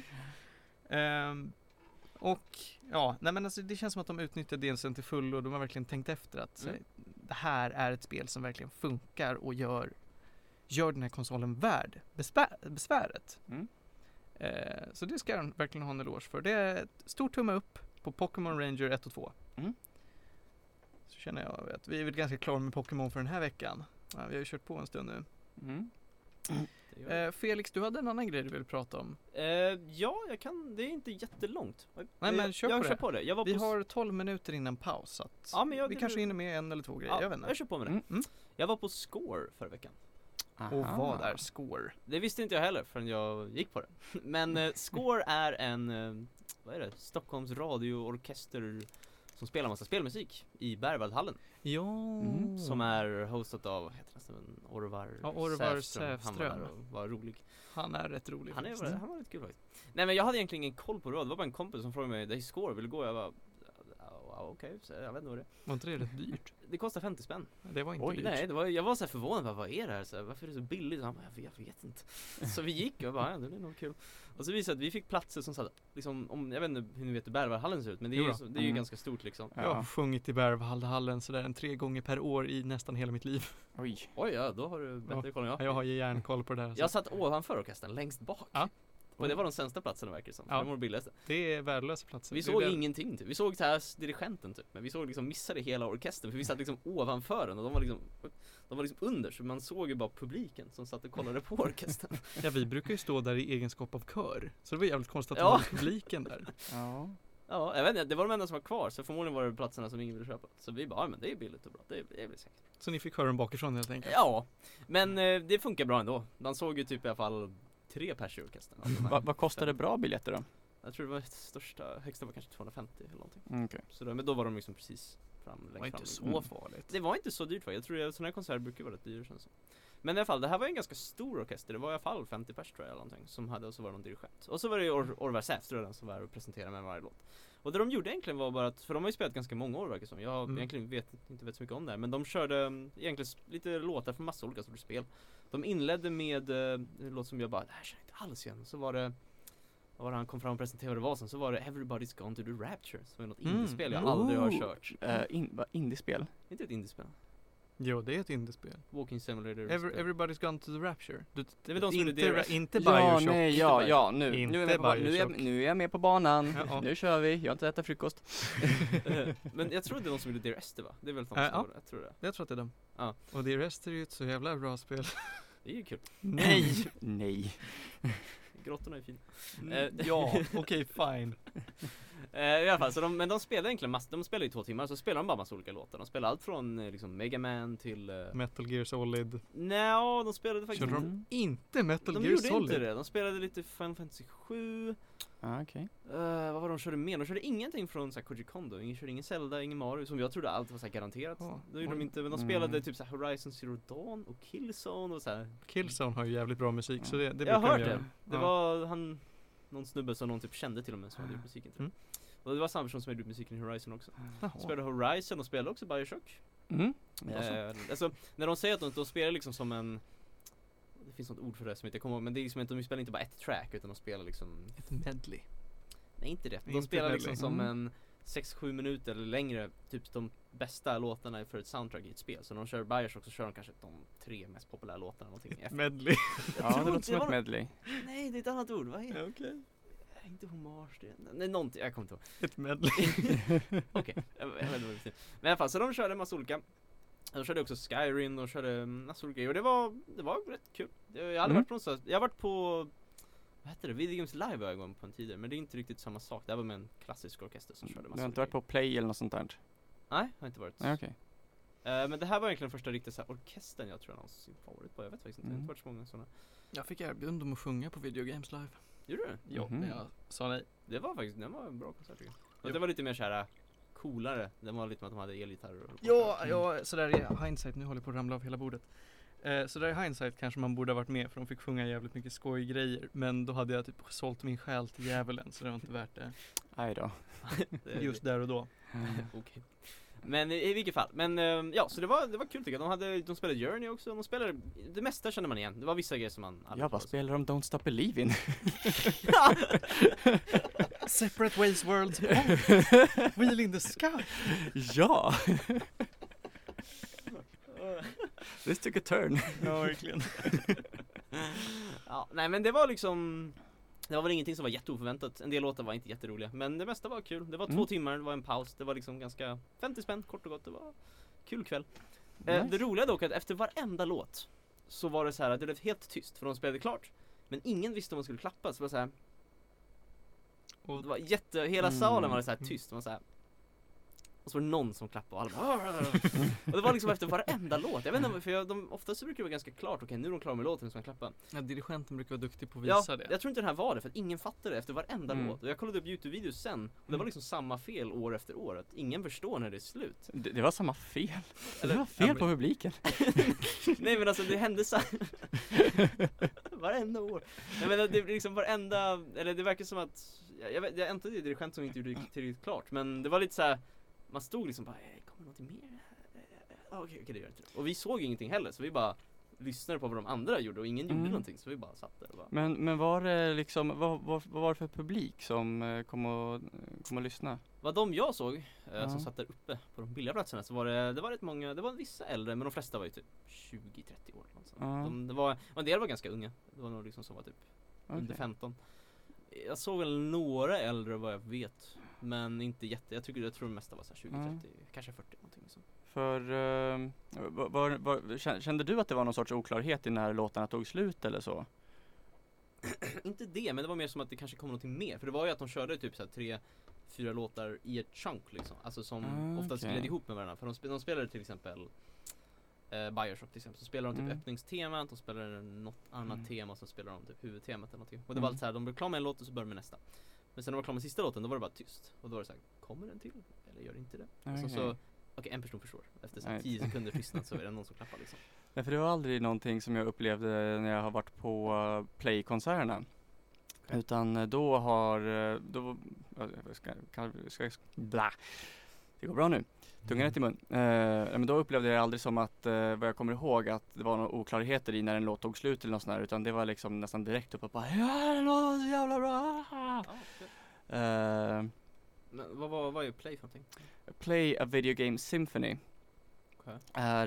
Eh, du svarade på frågan. Nu vet jag. Okej. Okay. Förlåt ja. Johan. Ja, då stannar jag där. Uh, nej men den heter Play A Video Game Symphony och är uh, mer eller mindre typ det som du beskrev. Mm. Uh, fast uh, med skillnaden, och nu ska jag se om jag får till det här rätt nu. För jag vet att uh, det är i stora delar Arnie Roth som har uh, varit med uh, uh, och uh, jag vet inte om, de ha, om han har, för han är dirigent vet jag där. Har du, bet- har, har du koll på det här Martin? Någorlunda? Ja. Uh. Uh, så du får, se, du får skrika till om jag säger mm. fel här. Ja, men jag sitter bara och lyssnar. Ja. Uh, uh, men så de har helt enkelt då gjort... Uh, uh, uh, vad är det heter? Uh, uh, ja, men liksom suttit och skrivit ihop och... Det, det, det heter inte ackompanjera, vad fasken heter det? Ett med... Nej, nej. De gör medleys också förstås. Ja. Men de har gjort arrangemang. Arrangemang, tack. Det var det jag letade efter. Varsågod. Uh, men på, inklusive Nintendo då. Så då har de väl antagligen någon form av kontrakt då med en massa uh, bolag som gör att de har rätt då, att mm. göra det här. Då. Uh, och de åker då runt i världen och spelar i massa Aha, okay. uh, venues, arenor. Uh, så det hela spelar Guitar Hero nu igen. spelar Guitar Hero. När du säger venue. Uh, de hade ju faktiskt, andra gången de kom till Sverige så hade de med sig uh, Machine Supremacy. Oh, fan. Uh, när de spelade Dancing Mad från Final Fantasy sex. Vilket var uh, riktigt, riktigt häftigt. Det ska de ha. En mm. eloge för det är häftigt. Mm. Uh, så ja, det, Play är alltså ungefär samma sak som du beskriver fast det, mm. de åker runt i världen. Och det är lite ah. andra nissar bara. Ja, Arnie Roth är ju, har blivit väldigt känd nu eh, i och med det här inom eh, spelmusikskretsar okay. mer eller mindre. Eh, uh, jag tror ja. score är bara, alltså det är bara en svensk grej liksom. Det är ju mm. inte så att det är en scoreorkester utan det är ju, mm. de gör score-låtarna. Det är bara någon annan, det är Sveriges radioorkester eller vad mm. så. Men det verkar som att det är Orvar som håller i det. Och han har gjort det tror jag alla åren också. För han, efter varje låt så kom han ju förbi. Han var ganska rolig. Han kom upp och snackade om mm. allt. Han bara, jag var liten, jag ska dra en anekdot. Så, så började han snacka om Pong och grejer. Mm. Eh, men han, det var ju att de hade ju börjat typ tjugohundrasex eller någonting tror jag. Och då var det typ, vad jag fattade som så var det typ en av de första spelkonserterna i världen eller någonting. För det var liksom, de, när de spelade om någon låt från Killzone. Och då hade de liksom typ kontakt, alltså de, han som hade gjort musiken från Killzone hade kontaktat dem och var så här, wow, mm. spelar ni min musik? Jag har alltid velat höra min musik typ. Så mm. åkte han typ så här, lyssnade på dem och sånt där. Så de var lite stolta över det och snackade om det liksom så. Mm. Men eh, det var bara liksom, det var kul. Det var liksom, det var ju vissa låtar var lite tråkigare kanske. Men det var ju, alla var ju, de flesta var rätt bra. Men så det mesta har ju så här, du ska ju ha någon typ av känslomässig koppling till det. Ja, om det du sitter där och älskar Killzone, då jävlar, då, då brinner det liksom. Ja, Men det var lite så här Horizon Zero Dawn, det var inte okej musik, men jag hade spelat det, jag vet inte vad det är liksom. Så att, ja. Men vissa, typ Mega Man var jättebra. Det är ju så här, mm. de har ju de gör en väldigt bra tolkning, för det är ju väldigt åtta-bitars liksom. Mm. Men de gör det väldigt bra orkester, orkestern då. För det var, de tycker inte alltid det där funkar jättebra. Men Mega Man var riktigt grymt faktiskt. Mm. Och Skyrim här var väldigt bra också, när de körde det temat och allting. Och det verkar vara deras liksom signummelodi eller någonting, Skyrim var de. För det var bara, vi har åtta miljoner views på YouTube och låtsar mm. dem för det. Jo, de är, den är kända så. Ja, det pratar de om. Så nej, det var kul tycker jag. Det, det var, kunde mm. varit jag. äsch. äsch, äsch, äsch. Det var då det.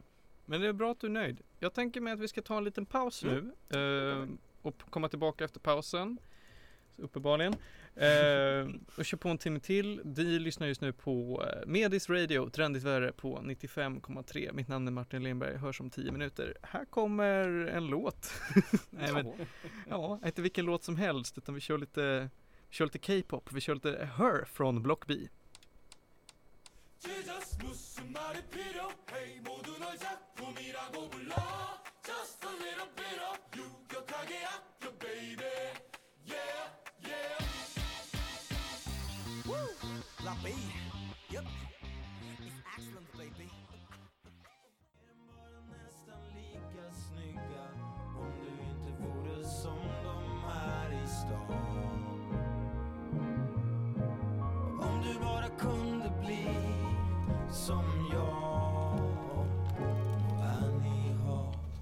Yes, där hade vi Annie Hall med Oskar Lindros här. Ni lyssnar än en gång på Medis Radio, trendigt värre här på nittiofem komma tre. Och jag som sitter och pratar godis i öronen på er heter Martin Lindberg. Timme två, vi kör på en timme till och ska prata lite film och en hel del spel. Uh, och jag, jag är alldeles lost från pausen här, det var mycket att stå i. Men jag tänkte vi ska gå på direkt och prata om um, lite spel som jag har spelat här nu på sistone. Jag tog tag i den gamla Dreamcast-klassiken Jet Set Radio. Och Johan, du vet vad Jet Set Radio är i alla fall? På ett ish. På ett ish. Och Felix, du har ingen aning? Ingen aning. Nej, eh, det är lite synd. För det är ju ja, det är ganska så här, typiskt för, för Dreamcasten. Det är så här, någonting man tänker på. Vad tänkte man när man tänkte Dreamcast? Det var Sonic Adventure två. Eh, Sonic Adventure ett också för den delen. Mm. Det var... Crazy Taxi? Cra- um, det var lite smått och gott det här fiskar med människoansikten-spelet som jag inte kommer ihåg vad det heter. Seaman. Ja, precis, Seaman. Något som heter Channel, Channel nio någonting. Och så hade du då Jet Set Radio. Shenmue också. Men Jet Set Radio, det är ett eh, rullskridskospel. Du är eh, ett gäng ungdomar eh, som åker rullskridskor i någon del av Tokyo, om det är Shibuya eller någonting. Eh, Säkert. Ja, Shibuya. Eh, och det är väl basically det. Det finns någon liten halvkör historia, men det mesta handlar om att du ska åka runt och spraya graffiti på diverse prylar. Det är, det är ganska basic egentligen. Du, det ja, vad fan att jag sa att det här ska vi prata om, för det finns jävligt lite att säga om den här skiten. Alltså. Det tog mig kanske sju timmar att spela igenom det. Jag led nästan hela tiden för att jag körde det till P C. Och efter att ha kört två timmar då så vart jag så arg att min hudton gick från, från liksom någon typ av blekfis till att jag såg ut som en gris.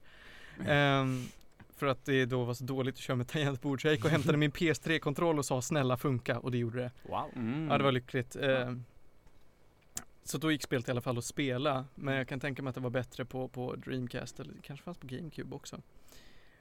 Men du då skater omkring, samlar på dig sprayburkar, du gör lite coola trick, får poäng, sprayar graffiti, går vidare från bana till bana och så finns det någon halvkär historia däremellan. Det är typ det. Det finns tre olika typer av banor. Det finns typ fem banor totalt som de reskinnar lite grann. Okej. Okay. Och lägger på olika objectives. Och ja, det är, ja, det är fan inte kul i dagens mått mätt alltså. Men det är tydligen en kultklassiker. Både Jet Set Radio och sen Jet Set Radio Future som jag tror kom till P S två eller någonting. Var mm. uppskattade, men jag ser ingen charm i det alls. Alltså det, det är ganska japanskt, det är ganska fult och det, översättningarna till engelska är horribla. Men det är, ja, vad, vad är det för typ av grejer man gör? Jo, vanliga banor, du ska spraya alla utsatta punkter. Banor som är någon typ av halvbossar där du ska racea bakom rivaliserande skate, rollerskatare och spraya på deras ryggar tills de ger upp. Det låter som The Blob nästan. Ja, men det är fan The Blob. Åh, oh, där har vi ett spel för en annan. Jag tror vi har pratat om The Blob i, i ah, D D T. Ja, mm. ah, jag har minne från det här spelet. Ja, ah. det. Ah, det, det, är, det är lyckligtvis inte heller ett långt spel. Man klarar på en eftermiddag och man bara, okej, okay, vad har jag gjort? Jag har varit en blob. oh. um, men ja, ah, och så finns det, det finns en slutboss i det här spelet också. En, märk väl, en boss. En boss. Som är en riktig boss.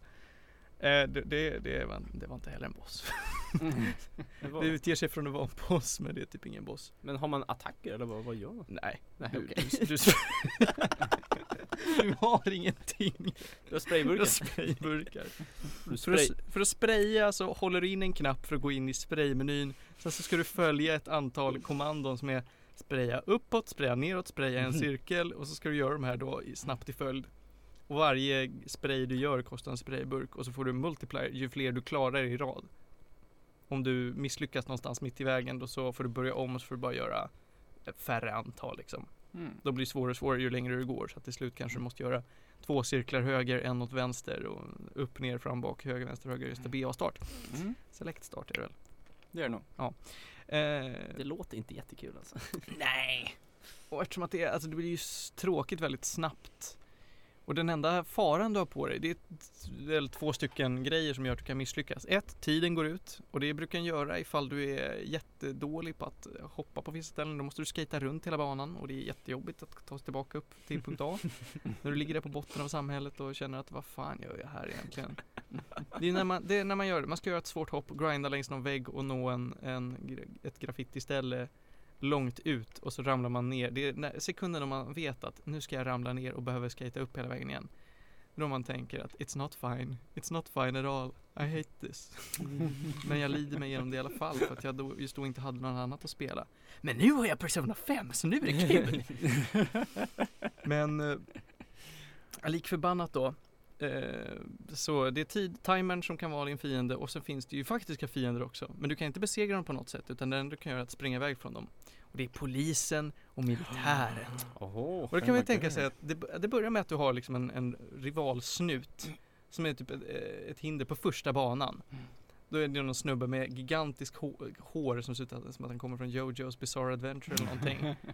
Eh, blandat med Dick Gumshoe. Ooh. Sätt ett, en gigantisk Elvis-frilla på Dick Gumshoe och där har du den rivalis- rivaliserande no. polisen i Jet Set Radio. Han går runt och är allmänt sämst. Han har en oh. jätterevolver som han skjuter i med. Och man kan ju tänka, varför ska man skjuta barn? Ja, det gör man i det här spelet. Eh, sen kommer poliser in, små insatsstyrkor med, med typ eh, så här, riot control. Oh, eh, och sen kommer militären med, med pansarvagnar. Och, och, och helikoptrar. Mm. Och fan, hemvärnet. Hela skit. Alla kommer och ska döda dig. Sprayar du graffiti på pansarvagnen? Det gör man inte. Ah. Eh, man kan inte spraya graffiti på någon egentligen. Eh, det är de här rivaliserande gängen då. Mm. Som är alla lika coola och ser ut som att de har den här, jag vet inte vad den kallas för kultur. Det, det är för eh, det är för ghetto för mig, eller på att säga. Men det är de här fisk, fiskarmössorna. Och typ Adidas kläder, men inte riktigt. Alltså det ser ut som Fatboy Slim eller på att säga. Men det är... Nej, det är inte det jag menar. Det är en annan, annan typ av kultur. Um, mm. Alla ser jävligt konstiga ut. Uh, och det, det, fan, det, det är det jag gör. Det är inget, det, är som, det finns typ fjorton banor i hela spelet. De tar evigheters lång tid att göra. Och det är bara för att du är dålig på att grinda på väggar. Eller för att militären är helt O P. För att bli träffad av en pansarvagn så dör ju uppenbarligen du ett barn. um, och så får du börja om hela skiten. Nej, det var vart inte belönande på något sätt. Musiken är väl okej. Okay. Folk sitter och åh jävlar, jag kommer ihåg Jet Set Radio-musiken. Ja, jag kommer ihåg den. Det kommer jag alltid göra för att den aldrig slutar. Den är ingen bra. Jätterepetitiv och, och weird. Det är så här... Hälften av allting är bara scratchar vinylskiva. Uh, Mer än per Rappa the Rapper, fan. Och det spelet scratchar jävligt mycket vinylskivor. Alltså jag får liksom någon sorts bild av någon japansk Tony Hawk's Pro Skater när du kan man väl säga. Pratar om det här spelet. Tycker du Tony Hawk's Pro Skater är bra? Uh, jag älskade tvåan. Mm, mm, mm. Uh, trean ska ju vara den stora favoriten uh, kring fanbasen. Jag har tyvärr inte spelat tre, just trean. Tvåan, fyran och Underground. Mm. Ja, jag är lite rädd spelat. Att jag är för ung för att ha spelat något Tony Hawk's Pro Skater faktiskt. Mm. Men jag har kört skate.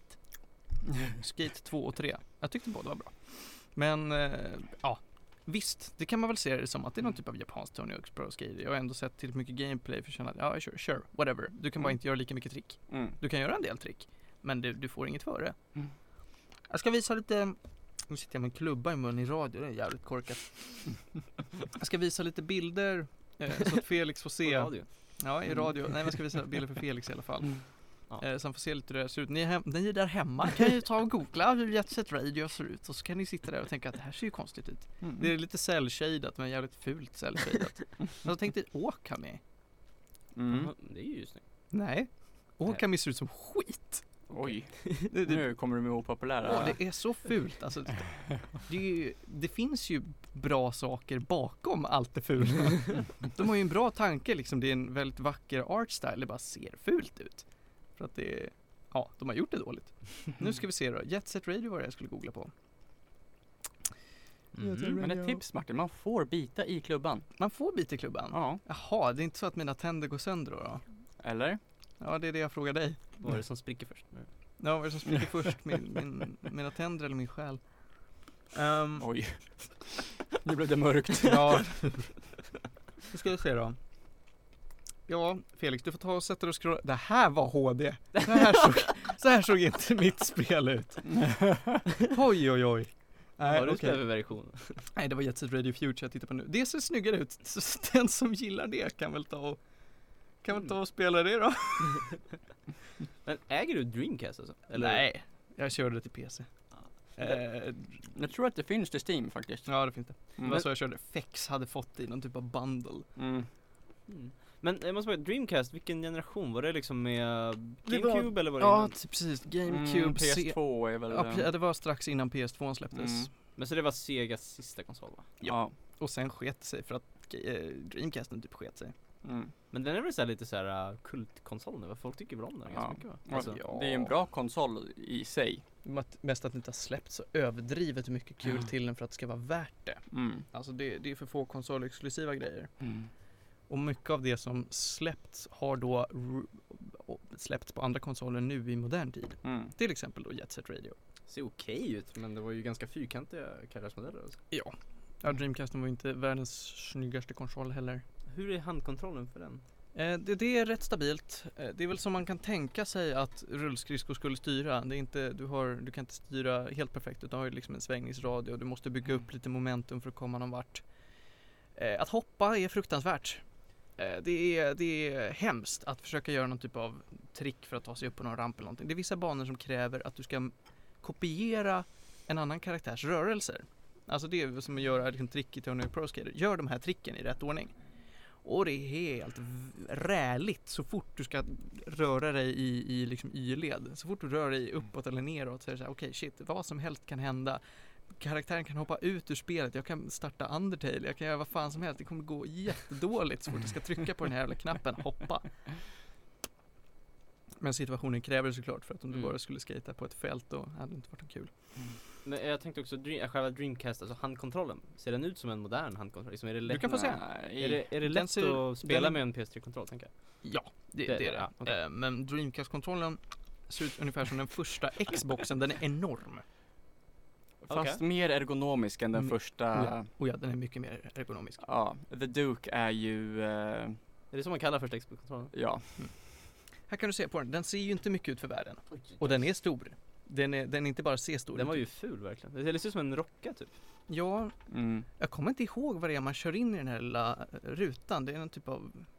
Är det någon alltså, batteri jag, eller någonting? Alltså jag yeah. kommer ihåg, ihåg att när jag spelade Sonic Adventure så, så var det liksom en liten chow i, i den där rutan. Som ja. typ så här, gick jag höger så sprang den höger, vänster så gick den vänster, hoppade jag så hoppade den. Och liksom. Jag vet att det är någon typ av L C D-skärm man kör in och så händer grejer på den. Men det verkar inte ha allt för mycket till syfte.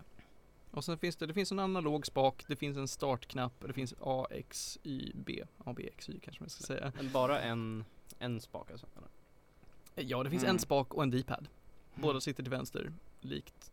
Okej, okay. Men ja, om man ska styra Xbox. I tre D-spel liksom, du kan mm. gå och ha, hur styr du kameran i så fall? Eh, jag har ingen aning om hur i helskotta du ska styra kameran i Jet Set Radio när det finns en analog spak och en D-pad. Jag tänkte också, för att Gamecube har väl ändå någon slags C-grej? Den ja, har ju en spak, mm. eller? Mm. Någon C-spak. Mm. Och det är P S två eller P S två. Mm. Mm. Jag funderar, jag sitter där och längtar efter en till analog spak. Um, det, det såg ganska tomt ut där. Ja, vad ska man hitta på om man ska spela Jet Set Radio på en Dreamcast? Men du kunde göra det när du spelade med P S tre, kunde du? Ja, var då, då var det f- fullt stöd för båda. Det är skönt i alla jag, tror att, jag tror att alla knappar utom en användes till någonting faktiskt. Mm, mm. Nice. Ja. Eh, och det är skönt, jag har egentligen fått min P S tre-kontroll att funka utan så, så värst mycket lagg. Det var ett helvete att spela Dark Souls, ska jag säga, eh, med, med P S tre-kontrollen till början. Har du, har du kört tangentbord på den förresten? Nej, jag har Xbox, ja, Xbox-kontroll. Tur för dig. Mm. Jag hörde det faktiskt innan, jag, det var därför jag köpte det. Mm. Till Dark Souls, för jag hörde bara, du kan inte köra det. Nej, det var därför jag panik alltså, be, bad ja, Johan är... att hjälpa mig att installera drivrutiner från mm. P S tre. Ja, det var faktiskt en kompis som, mig som sa åt mig att om du ska ha Dark Souls som typ får, måste du köpa en kontroll för att det går verkligen inte. Det är, alltså, jag testade bara först bara för att se, men alltså, det går inte, eller, alltså, det går ju, men det är så mycket, det, det bara känns så oresponsivt på något sätt. Så det skulle aldrig mm. kunna gå i ett sånt spel där du måste ha så mycket precision liksom.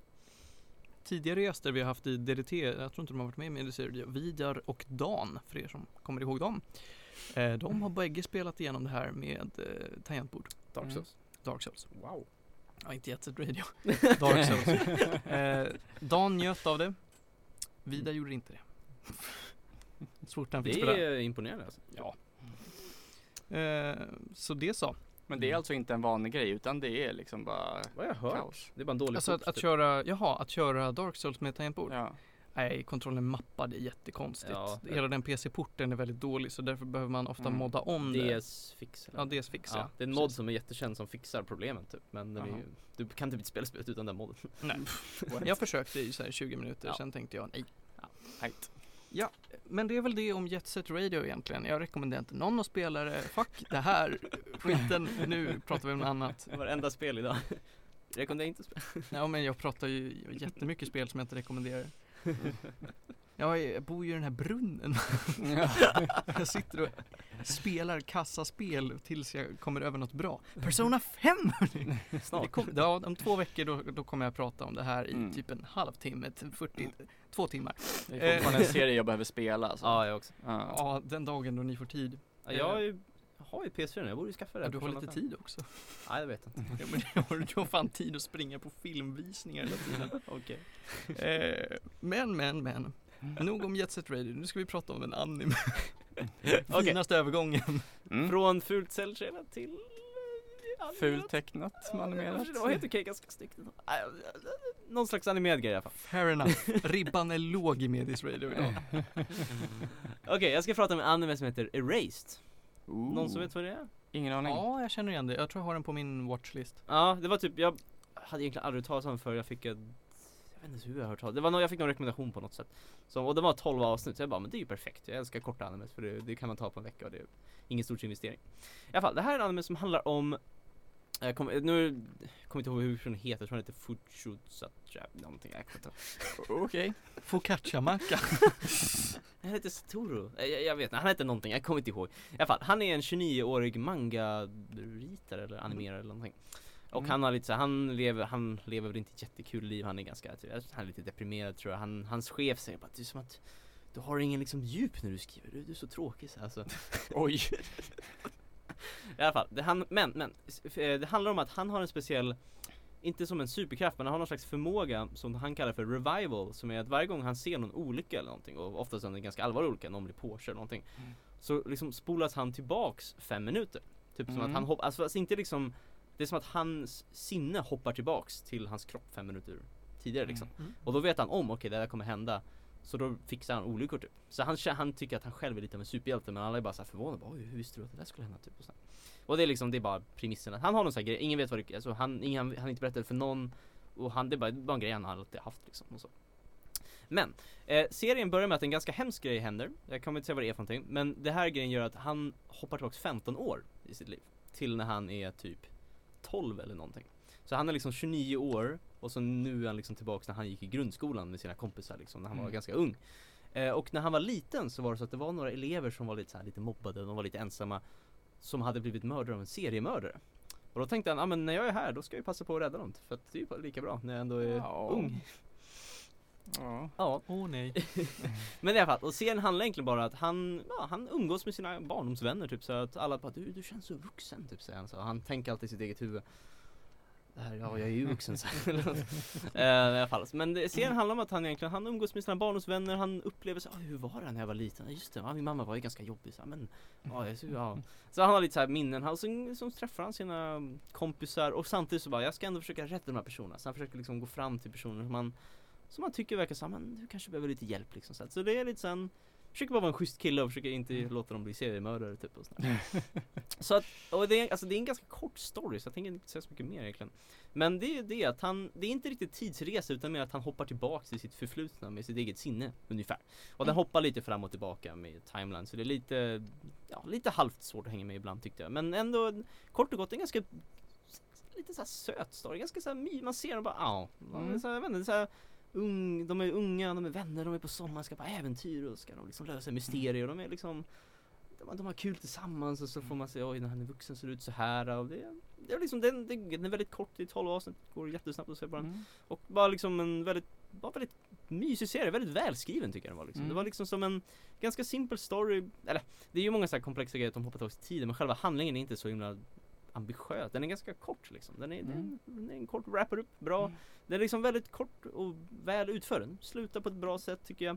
Och man bara känner sig bara, det där var en, det var en bra skriven serie. Jag tycker om de här karaktärerna, jag tycker om huvudkaraktärerna, jag tycker om sidokaraktärerna. Den är ganska mörk, vilket jag tyckte var, den är inte liksom en serie för barn, det här är ganska mycket om ja men allt från typ eh, våld hemma till eh, liksom ja, m- mord och sånt. Så den är en ganska mörk serien då och det handlar mm. lite om mobbning och sånt också. Så att det, det handlar om de här ungarna liksom som, och han försöker liksom lösa en situation som han har märkt av liksom sådär. Får den ett ordentligt slut? Alltså känns det ja. som att det, alla trådar liksom knyts ihop och så är det bra? Eh, ja, tycker mm. jag. Så det gör, det gör den faktiskt. Den är, den är slut. Det var jag vet kommer inte komma mer liksom. Så att den är verkligen en kort serie som har en början, har en ganska väldigt fascinerande story. Som är väldigt välskriven och sen så har den slut. Och den slutar tycker jag på ett bra sätt. Mitt enda problem är att det är en, en av vissa aspekter av serien som är väldigt förutsägbar. Så jag liksom sa det typ två avsnitt innan bara, det där kommer hända. Och så händer det och så serien tycker att det är fett så här sjukt att det händer. Och jag bara, okej, okay, det, det, det såg jag att det skulle hända. Men det är egentligen inte en, det, det är en liten minst, det sänker betyg lite grann. Men annars var det liksom ändå en väldigt, jag, jag skulle verkligen rekommendera den. För det är liksom ingen, det är ingen, det är inte sextio avsnitt, det, det går snabbt. Det går på en vecka kan du se den här liksom. Den är... Mm. Då tror jag fan att jag ska ta tag i det här. Det var länge sedan jag såg en anime överhuvudtaget. Ja, men jag kände samma sak. Jag var också bara, det var, det var ett tag sedan. Det känns bra, det är kort och jag har fått bra betyg liksom. Jag tycker jag köper den. Vill du ha några tips till skämshögen?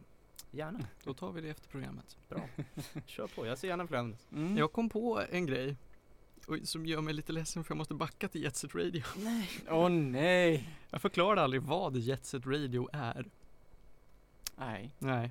Det är en radiokanal som styrs av en jättejobbig snubbe med spikigt hår som f- för storyn framåt. Han typ har så här yttre, um, yttre så här, karaktär som bara för storyn framåt. Eh, och det är jättekonstigt. Det är han som spelar all musik. Eh, nu vet ni det. Nu går vi vidare. Ja, bra. Härligt. Ja. Kan bara avsluta med Racebud. Typ en åtta eller något sånt. Det var ja. bra story tycker jag. Lite för sig på vissa ställen. Men väldigt så här...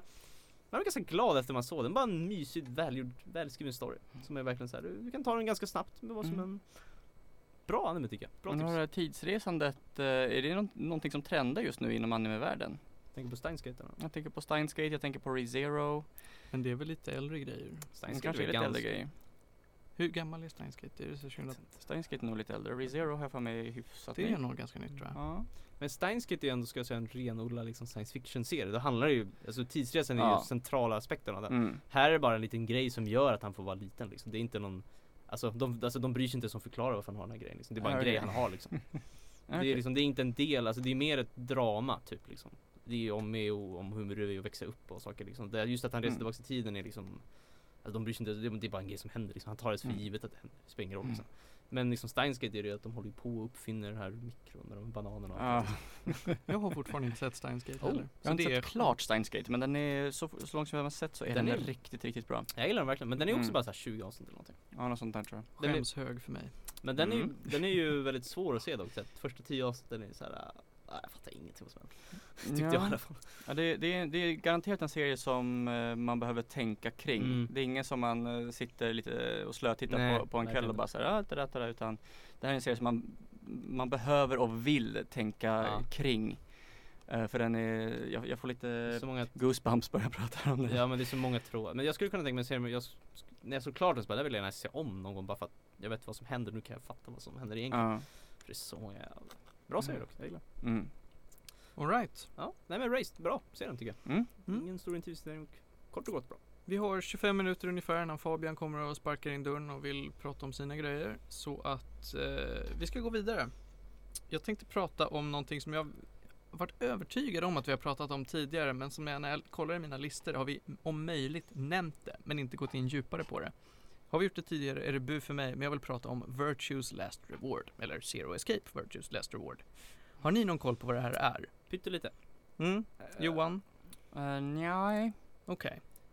Jag kan, det enda jag vet är att det är någonting att det är karaktärer som ska inte dö typ genom att lösa pussel. Det kan man väl säga. Det är också lite tidsresor och grejer kan man väl, Aha, eh, okay. kan man väl säga. Eh, du har helt rätt i att det handlar om att karaktärer ska lösa pussel för att inte dö. Och det här spelet då, det är en uppföljare till ett spel som heter Zero Escape nine nine nine. Nine Doors, Nine People, Nine Keys eller någonting. Det känner jag igen. Ja, mm. eh, och det spelet har jag inte spelat. Jag har hört att det inte är lika bra men att det ändå är helt okej. Mm. Utan det här var någonting som följde med när min första flickvän lånade eller köpte ett eh, tre D S på Tradera. Oh. Eh, då, då bara låg det här spelet i och hon kände, ja vad fan är det här? Ja, jag, hon körde tio minuter och sa, jag gillar inte det här. Låt Martin spela det. Och så körde jag det och jag tror jag har rankat det som det nionde bästa spel jag någonsin har spelat. Oj, wow. Det är insane vad bra det här spelet är. Mm. Alltså det som var nine nine nine eller? Nej, inte mm. nine nine nine utan Virtue's Last Reward. Okay. Mm. Eh, som sagt, jag har inte kört det första. Men jag har läst på lite om det första och ser att det är inte överdrivet ihopkopplat. Det finns några så här stora element i bakgrunden som, som kopplar och en av karaktärerna i det spelet återvänder i det här spelet till en Muji.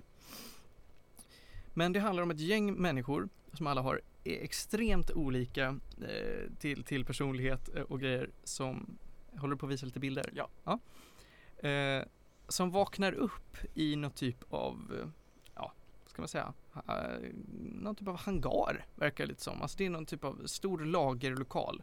Jättemycket utrymmen, de vet inte vad det är. Det ser väldigt, det är väldigt mycket så-känsla över det hela. Mm, eh, jag skulle säga mm. det. Eh, de ska lösa lite pussel tillsammans, de blir indelade i lag och de får veta att de är med i The Nonary Game. Där de alla är typ dåliga människor på ett eller annat sätt. Eh, så. Eh, och sen så ska de lösa pussel för att inte dö och de ska rent få sig själva. Och när de har löst pussel då så ska de eh, tävla mot sin partner helt enkelt. De ska ge varandra, ska man säga, liv på något sätt. De har en, jag kommer inte ihåg om det är ett armband eller en halsband. Jag tror att det är ett armband de har. Där det då sitter en siffra på. Det brukar vara nio. Um, om den här siffran går under noll så dör de.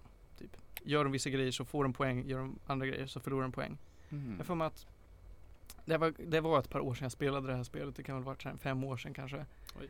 Jag tror det kom ut tjugoelva tolv. Är det bara det eller? Det är tre D S och Vita. Mm. Okay. Till de som har Vita. Ja. Till dig som har Vita. Theodor Tapper. uh, det... Oh, jag måste tänka efter hur det funkar. Jag får med att när de... Det handlar om att lita på varandra. Det är hela moralen av det hela. Att om båda väljer att typ hjälpa varandra. Alltså i, i, i det här då Nonary Game-spelet. Så är det så, om båda säger samma sak. Om båda säger typ A. Eller lita på varandra. Då får båda två poäng. Um, för att de kanske börjar på typ tre och ska gå upp till nio. Jag får att de, det är alltså, så det funkar. Så paren ska samarbeta? Alltså. Paren ska samarbeta. Om, om båda säger heja, då får de båda två poäng. Om en säger heja och en annan säger bu, så får den som säger bu tre poäng eller fyra poäng. Eller så här. Mm. Och den andra förlorar två poäng. Mm. Uh, och så handlar det om att du ska lita på varandra. Mm. Uh, och om alla bara trycker gilla, gilla, gilla hela tiden, mm. då så kommer ju alla få till mycket poäng till slut, ingen dör, alla blir glada. Mm. Men det är klart inte det som händer. Nej. Folk hugger varandra i ryggen, så in i bomben. Mm.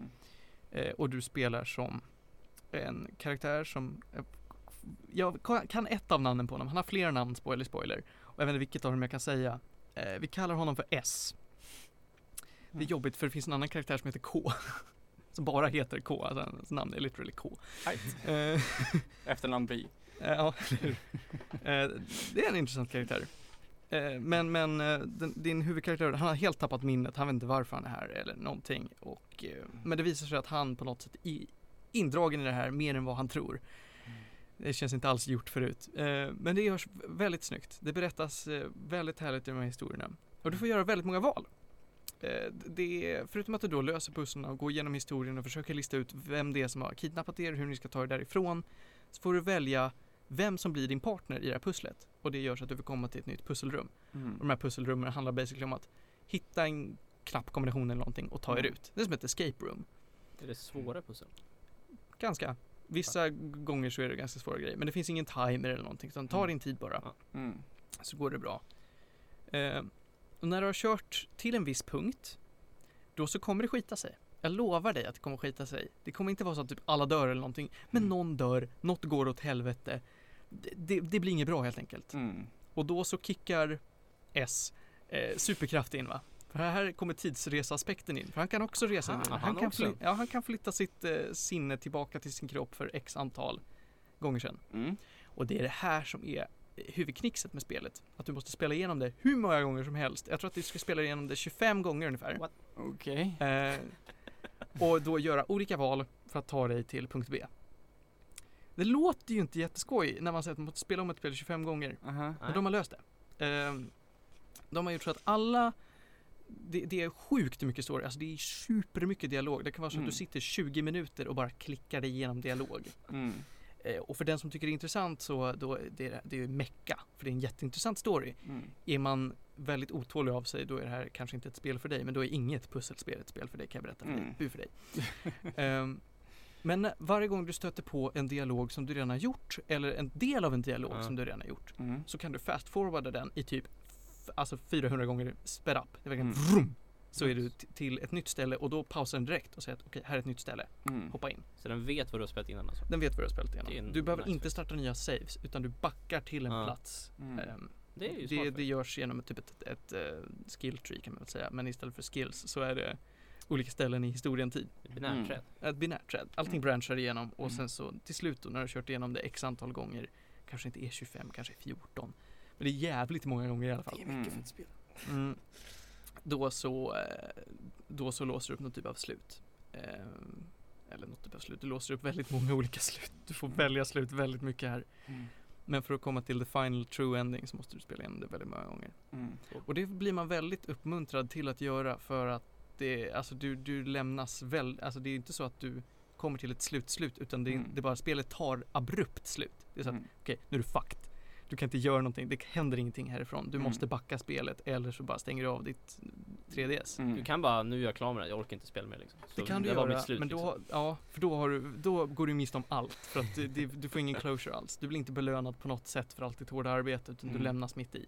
Men det är ändå ett slut liksom, alltså slut på storyn. Ja, du kan inte dåligt. gå framåt därifrån, utan du, spelet säger ja. att nu är det typ, så här, nu typ, måste du backa. Typ alla dog eller någonting liksom. Alltså det... Nej, inte ens det, utan det är, du blir pausad och spelet typ säger åt dig, eller, ja. ditt, eller S då säger till sig själv att shit på fritt, nu måste jag backa. Okay. Mm. Ja.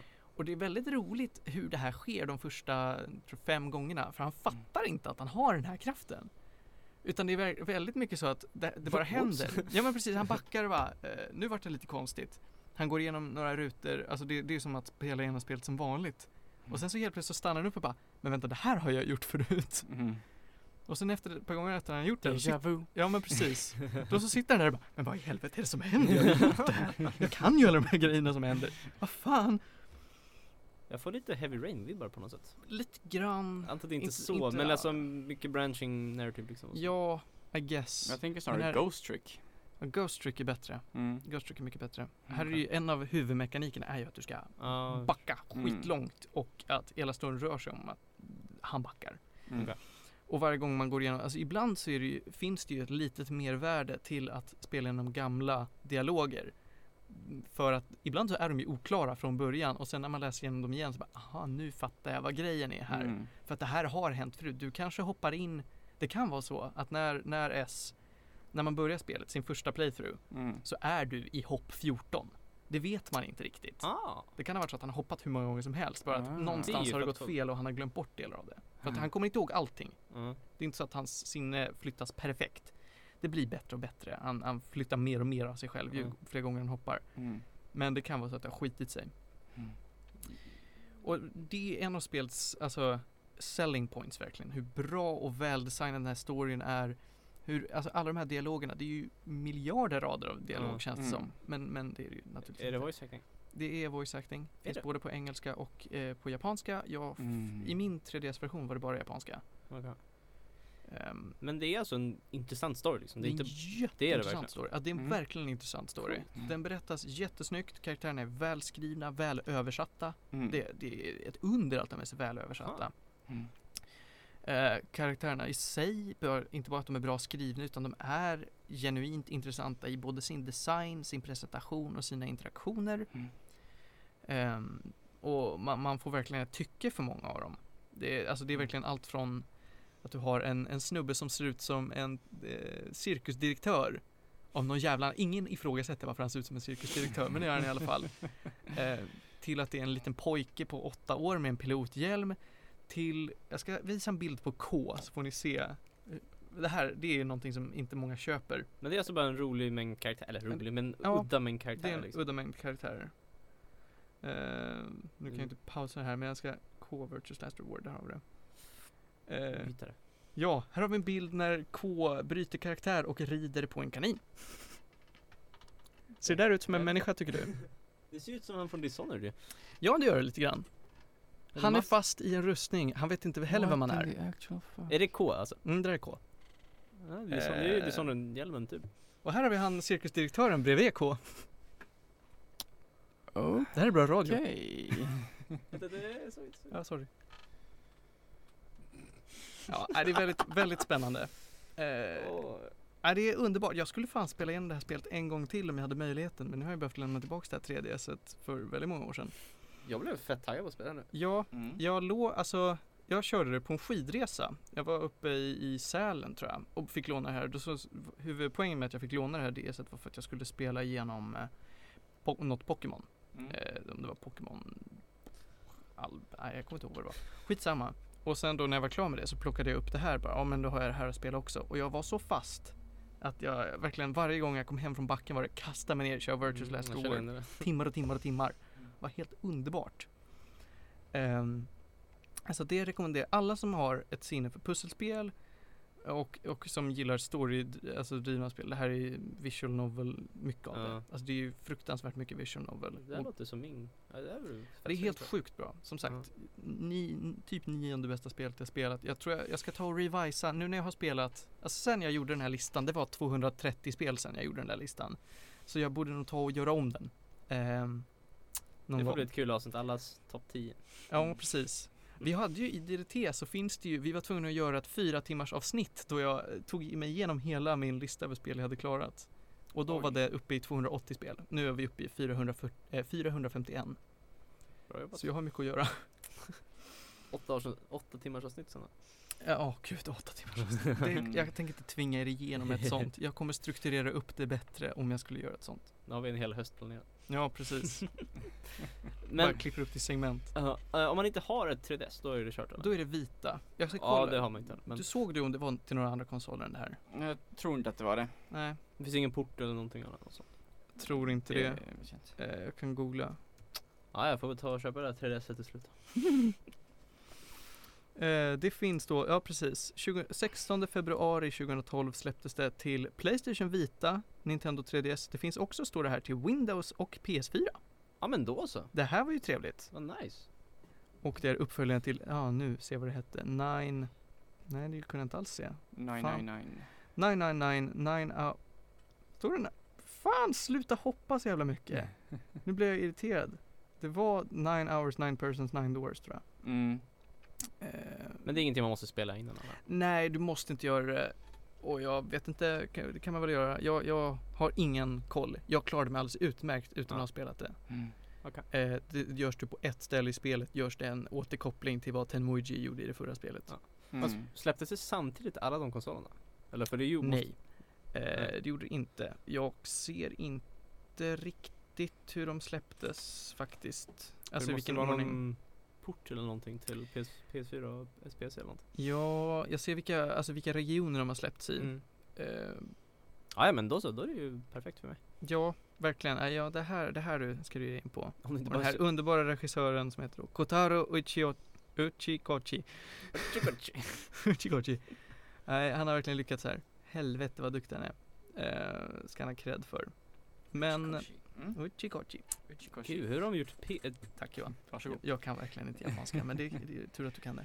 Mm. Ja, lite. tre D S-spel med två skärmar och sen bara till P C. Intressant. Mm, mm. Ah, ja. Vi får se hur jag kan är. testa att spela det, mm. får jag rapportera hur det, hur det ändras där. Ja, alltså. Se när du är genom fem genomspelningar jämfört med när du är genom tretton. Mm. Det, alltså det är inte så att du faktiskt gör en hel genomspelning. Nej. Utan när du har gjort det en gång, då kommer de nästkommande val mycket kortare. Mm. Hur långt är hela, hela grejen? Liksom? Hur lång tid är det ungefär? Ja, hur långt kan det ha varit? tolv timmar. Nej, men då så. Mm. Ja. Jag tror det ska vara så här hundra. Nej, inte farligt långt. Nej, men det är ju... Um, två varningar. Det krävs, som sagt, att du är jätteuppmärksam när du spelar här, för att det är mycket stora element som blir viktiga. Mm. Och det andra är att när du, du kan savea på en hel del ställen. Mm. Du kan savea nästan var som helst. Um, men ett hett tips är att savea inte när du är i ett pusselrum. Mm. För att på tre D S-versionen i alla fall, då så finns det en bugg som gör att om du stänger ner eh, det sättet och öppnar upp det igen, så kan det låsa sig. Det kan vara i items som du inte kan klicka på längre. Ah. Så att jag var tvungen att starta om spelet efter två genomspelningar. Och mm. då kan man inte skippa igenom dialoger. Mm. Det är bara mm. när man har gått igenom dem tidigare som man kan göra så. Mm. Ah. Så därför så vart jag... Det vart väldigt mycket, okej okay, nu sätter jag mig och typ klickar och går ut och lagar mat och bara klickar. Jag tittar ens på skärmen och bara klickar, för jag vet att det kommer vara typ tjugofem minuter ja. innan jag får göra någonting igen. Mm. Ja. Det eh. låter som ett kul spel att bara ha på en typ resa eller någonting. Ja, men det, alltså, det, det, så länge du inte är i ett pusselrum som sagt, så kan du ha det på bussen, ja. du kan ha det på en resa, du kan ha det hemma när du ska lägga dig och sova eller någonting. Ja. Mm. Så länge du har mycket uppmärksamhet till det. Alltså det är ingenting mm. man kan spela slött, tyvärr. Som Steins;Gate då alltså. Som Steins;Gate då alltså. Mm. Yes, vi har åtta, nej, sju minuter kvar av sändningen och jag har tre snabba. Vad tycker mm. ni? Ska jag ta dem och göra dem till tre lite mindre snabba? Oh. Eller är det någon som har en bättre idé? Nej, kör på nej. det. Okay. Men uh, vad heter nu? Zero Escape, Virtue's Last Reward. Zero. Rekommenderas starkt. Okej, okay. Zero Escape, Virtue's... Och det är alltså Zero Escape i själva serienamnet. Ja, precis. Mm. Okay. Ja. ja, men det får jag lägga på listan alltså. Mm. Nu fick jag sms från mamma. Det var ju kul. Eh, Martins tre snabba den här veckan. Eh, då ska vi prata om... Nej, vi ska inte prata om... Jag ska nämna då att spelet den här veckan är Persona fyra Arena. Jag är jävligt konstigt att jag skrivit upp det, för det är väldigt beroende av att du har kört Persona fyra, som då är ett J R P G till PlayStation två och sen sedmera till också Vita. P S två sa du? Ja, P S två och sen till Vita. Eh, det, ja, precis. Det släpptes Persona fyra till, ja. Eh, Arena är då... en typ av spin-off som utspelar sig efter det här och som är ett två D-fighting-spel. Likt BlazBlue. Gjort av samma nissar som gjorde BlazBlue, by the way. Jag har spelat lite BlazBlue nu. Fem minuter. Duktigt. Eh, och det är ett helt annat typ av spel, men det följer upp storyn väldigt väl. Det finns två spel i den här serien. Persona fyra Arena och Arena Ultimax. Eh, de är skitsnygga. De är, styr sig väldigt bra. Alltså BlazBlue är ju känt för att det kontrollerar helt fantastiskt och att hitboxarna är väldigt exakta. Eh, och samma sak gäller här. Liksom. Det är, du kan göra helt sjuka kombos. Ah, typ, ja, tänk dig Street Fighter kombos fast ampa upp det gånger tre. Typ. Eh, det finns många härliga spelmekaniker. Schysst story som är ganska lång. Kräver också att du backar i tiden. Det är ett genomgående t- tema idag. Eh, än idag faktiskt, jag tror att det här släpptes, vad kan det ha varit, tjugotretton eller någonting, och tvåan släpptes tjugofemton. Till P S två? Nej, till P S tre och Xbox släpptes de här spelen till. Ah, Persona fyra var P S två, sorry. Ja, precis. Okay. Persona fyra, Arena och Ultimax släpptes till Xbox trehundrasextio och P S tre, så vitt jag vet. Okay. eh, ja, men jag, jag gillar båda, jag har kört dem till P S tre. Det finns fortfarande en hel del japaner som kör online och som... som sparka rumpa. Måste man spela fyran för att fatta det? Ja, man måste spela fyran för att fatta dem, tyvärr. Men eh, om, vi, om vi skiter i storyn då och säger att du bara vill ha ett solitt fighting-spel, så tycker jag det här funkar i alla fall. Du behöver inte förstå det, utan det, eh, det finns väldigt välgjorda tutorials i spelet som förklarar hur det styrs, och det är ganska mycket pick up and play. Det är anpassat för både de som är superduktiga på att göra kombos och för de som inte är. Det finns kombos för, för erfaren och inte. Um, och det erbjuder liksom någonting för alla. Det finns massa olika typ, alltså typer av fight du kan göra, likt typ Mortal Kombat. Du kan slänga på ex- extra Attack. uh, inte attacker utan extra element, typ som att okej, okay, Här har du alla tar, tar poison-skada regelbundet, eller att kontrollerna blir bakvända var tionde sekund, eller sådana där grejer liksom, som bara ger en extra dimension av kul när man har tröttnat på det vanliga. Så alltså, de spelen vill jag slå ett litet slag för. Det är många som tänker att ah, ja, fan, det är en jävla skit-spin-off, den skiter vi. Men jag gillar dem.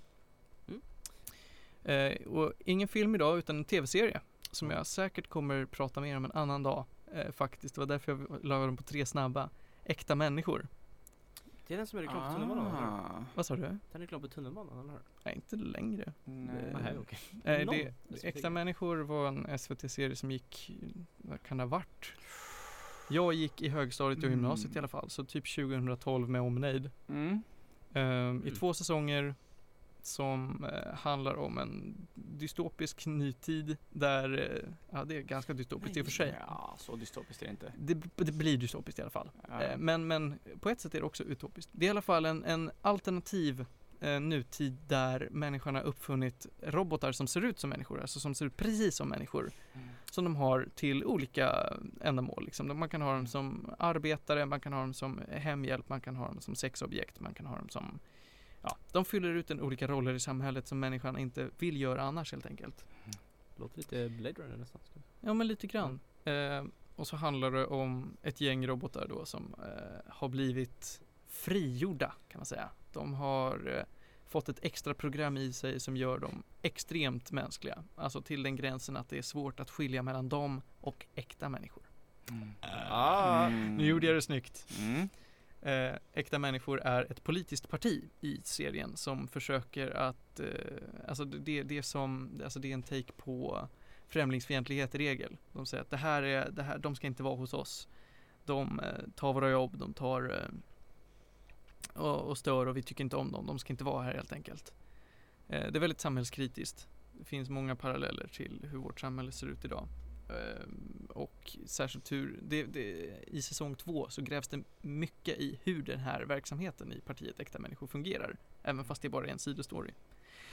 eh, Det är väldigt spännande, det är väldigt bra cast i den. eh, Det jag kan inte nämna så överdrivet många namn just nu på rak arm. Jag har inte heller sovit eller ätit frukost.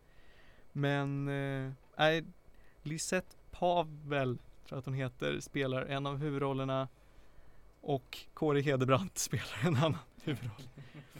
Ja, det, det är, vad fan, det är en hel del härliga, det, det är väldigt bra skådespel, det är jättebra pacing. Och jag tror att det är tjugo avsnitt totalt av serien, ah, en halvtimme. Mm. Är den liksom klar? Eller är den... Nej, inte egentligen. Den är, den, de har inte gett en, liksom, grönt ljus för att fortsätta. Jag tror att de har lagt ner serien för att den inte sålde något bra. Mm. Eh, men storyn är inte jättekomplett. Jag, jag, bara, jag, känner, jag känner igen den nu, för att visst är det att de finns en amerikansk remake? Eller ja, det finns en amerikansk som heter Humans. Okay. Eh, den här serien har också blivit jättestor i Frankrike. Oh. Den svenska alltså. Så att när jag var där på mm. språkresa, eller körresa, då såg jag reklam för den överallt på bussar. Mm. Och det var helt sjukt att sitta där och bara, den här serien gick för typ ett år sedan och nu är den stor här och visas. För den här, den visades ju inte på någon primetime, den extra, äkta människor. Den visades, tror jag, var halv nio på ettan. Mm. På söndagar. Det är ganska primetime, va? Tycker du det? Serier brukar alltid gå på söndagar, känns det. Mm. Game of Thrones är på söndagar och allt det där, liksom. Jaha, jag, jag har inte tittat på Game of Thrones, jag vet inte. I U S A i alla fall. Ja. Skitsamma. Ja. Eh, den fick inte lika mycket pris som den förtjänar. Jag rekommenderar den starkt. Jag har ingen aning om hur fan man ska titta på den idag. Yes. Inget S V T Play eller så. Inte vad jag vet. Det ligger inte på en S V T-arkiv. Alltså, det är... Eh, man kan köpa dem på D V D men, men det är tjugosjutton så det gör man ju inte. Eh, på ett eller annat sätt kan man nog få tag i den. Få hyra den i videobutiken. Oh. Finns de kvar? Jag var på den igår. Hemmakväll. Hemmakväll finns ju, men eh. mm. finns ju godis någonting. Nu jävlar. Nu, ha, nu skulle inte vi prata längre. Nu skulle vi ha gått av för två minuter sedan. Oj. Var det Fabian? Jag vet inte, men eh, ja, nej, han är inte knackat. Jag vet inte om vi ligger ute live längre. Det kanske vi gör. Om vi gör det så ska vi väl ta och tacka här. Det sista jag ska prata eller rekommendera var väl K-pop-bandet Red Velvet. Det kan man lyssna på om man gillar K-pop. Så, ja. eh, tack för den här veckan. Vi hörs om två veckor. Det här har varit Medis Radio och Trendigt Värde med mig, Martin Lindberg, dig Felix Eder och dig Johan Käck. Hej då. Puss och kram och ny på skärten. Söndagar tretton till femton. Eh, fan också, jag måste dra på en outro-låt. Om jag ens måste det. Jag drar på en outro-låt. Skruva upp externa. Jag ska skruva upp externa. Nu blev det panik. Alltså jag bara malde på om äkta människor. Här kommer någonting. Här kommer alla känslorna på en och samma gång. Det gör de inte. Helvete. Alltså jag sitter där och bara, ska jag dra på sju minuter Pull Me Under med Dream Theater? Den är för lång. Det är de som lyssnar. Jag drar på King med Petter. Det gjorde jag inte. Nej. Du måste... Jo men alltså, den går inte, den går inte på på telefonen heller. Nu kom Saudi med Alaska. Puss och kram allihopa.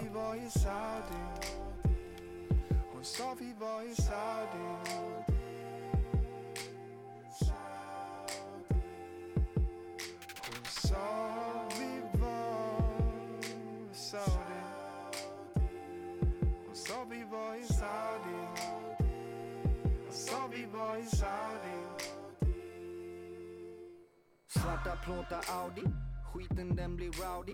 Baby bakom datten rullar ner kabbat i Saudi. Nedtonat Audi, vevar ned Audi.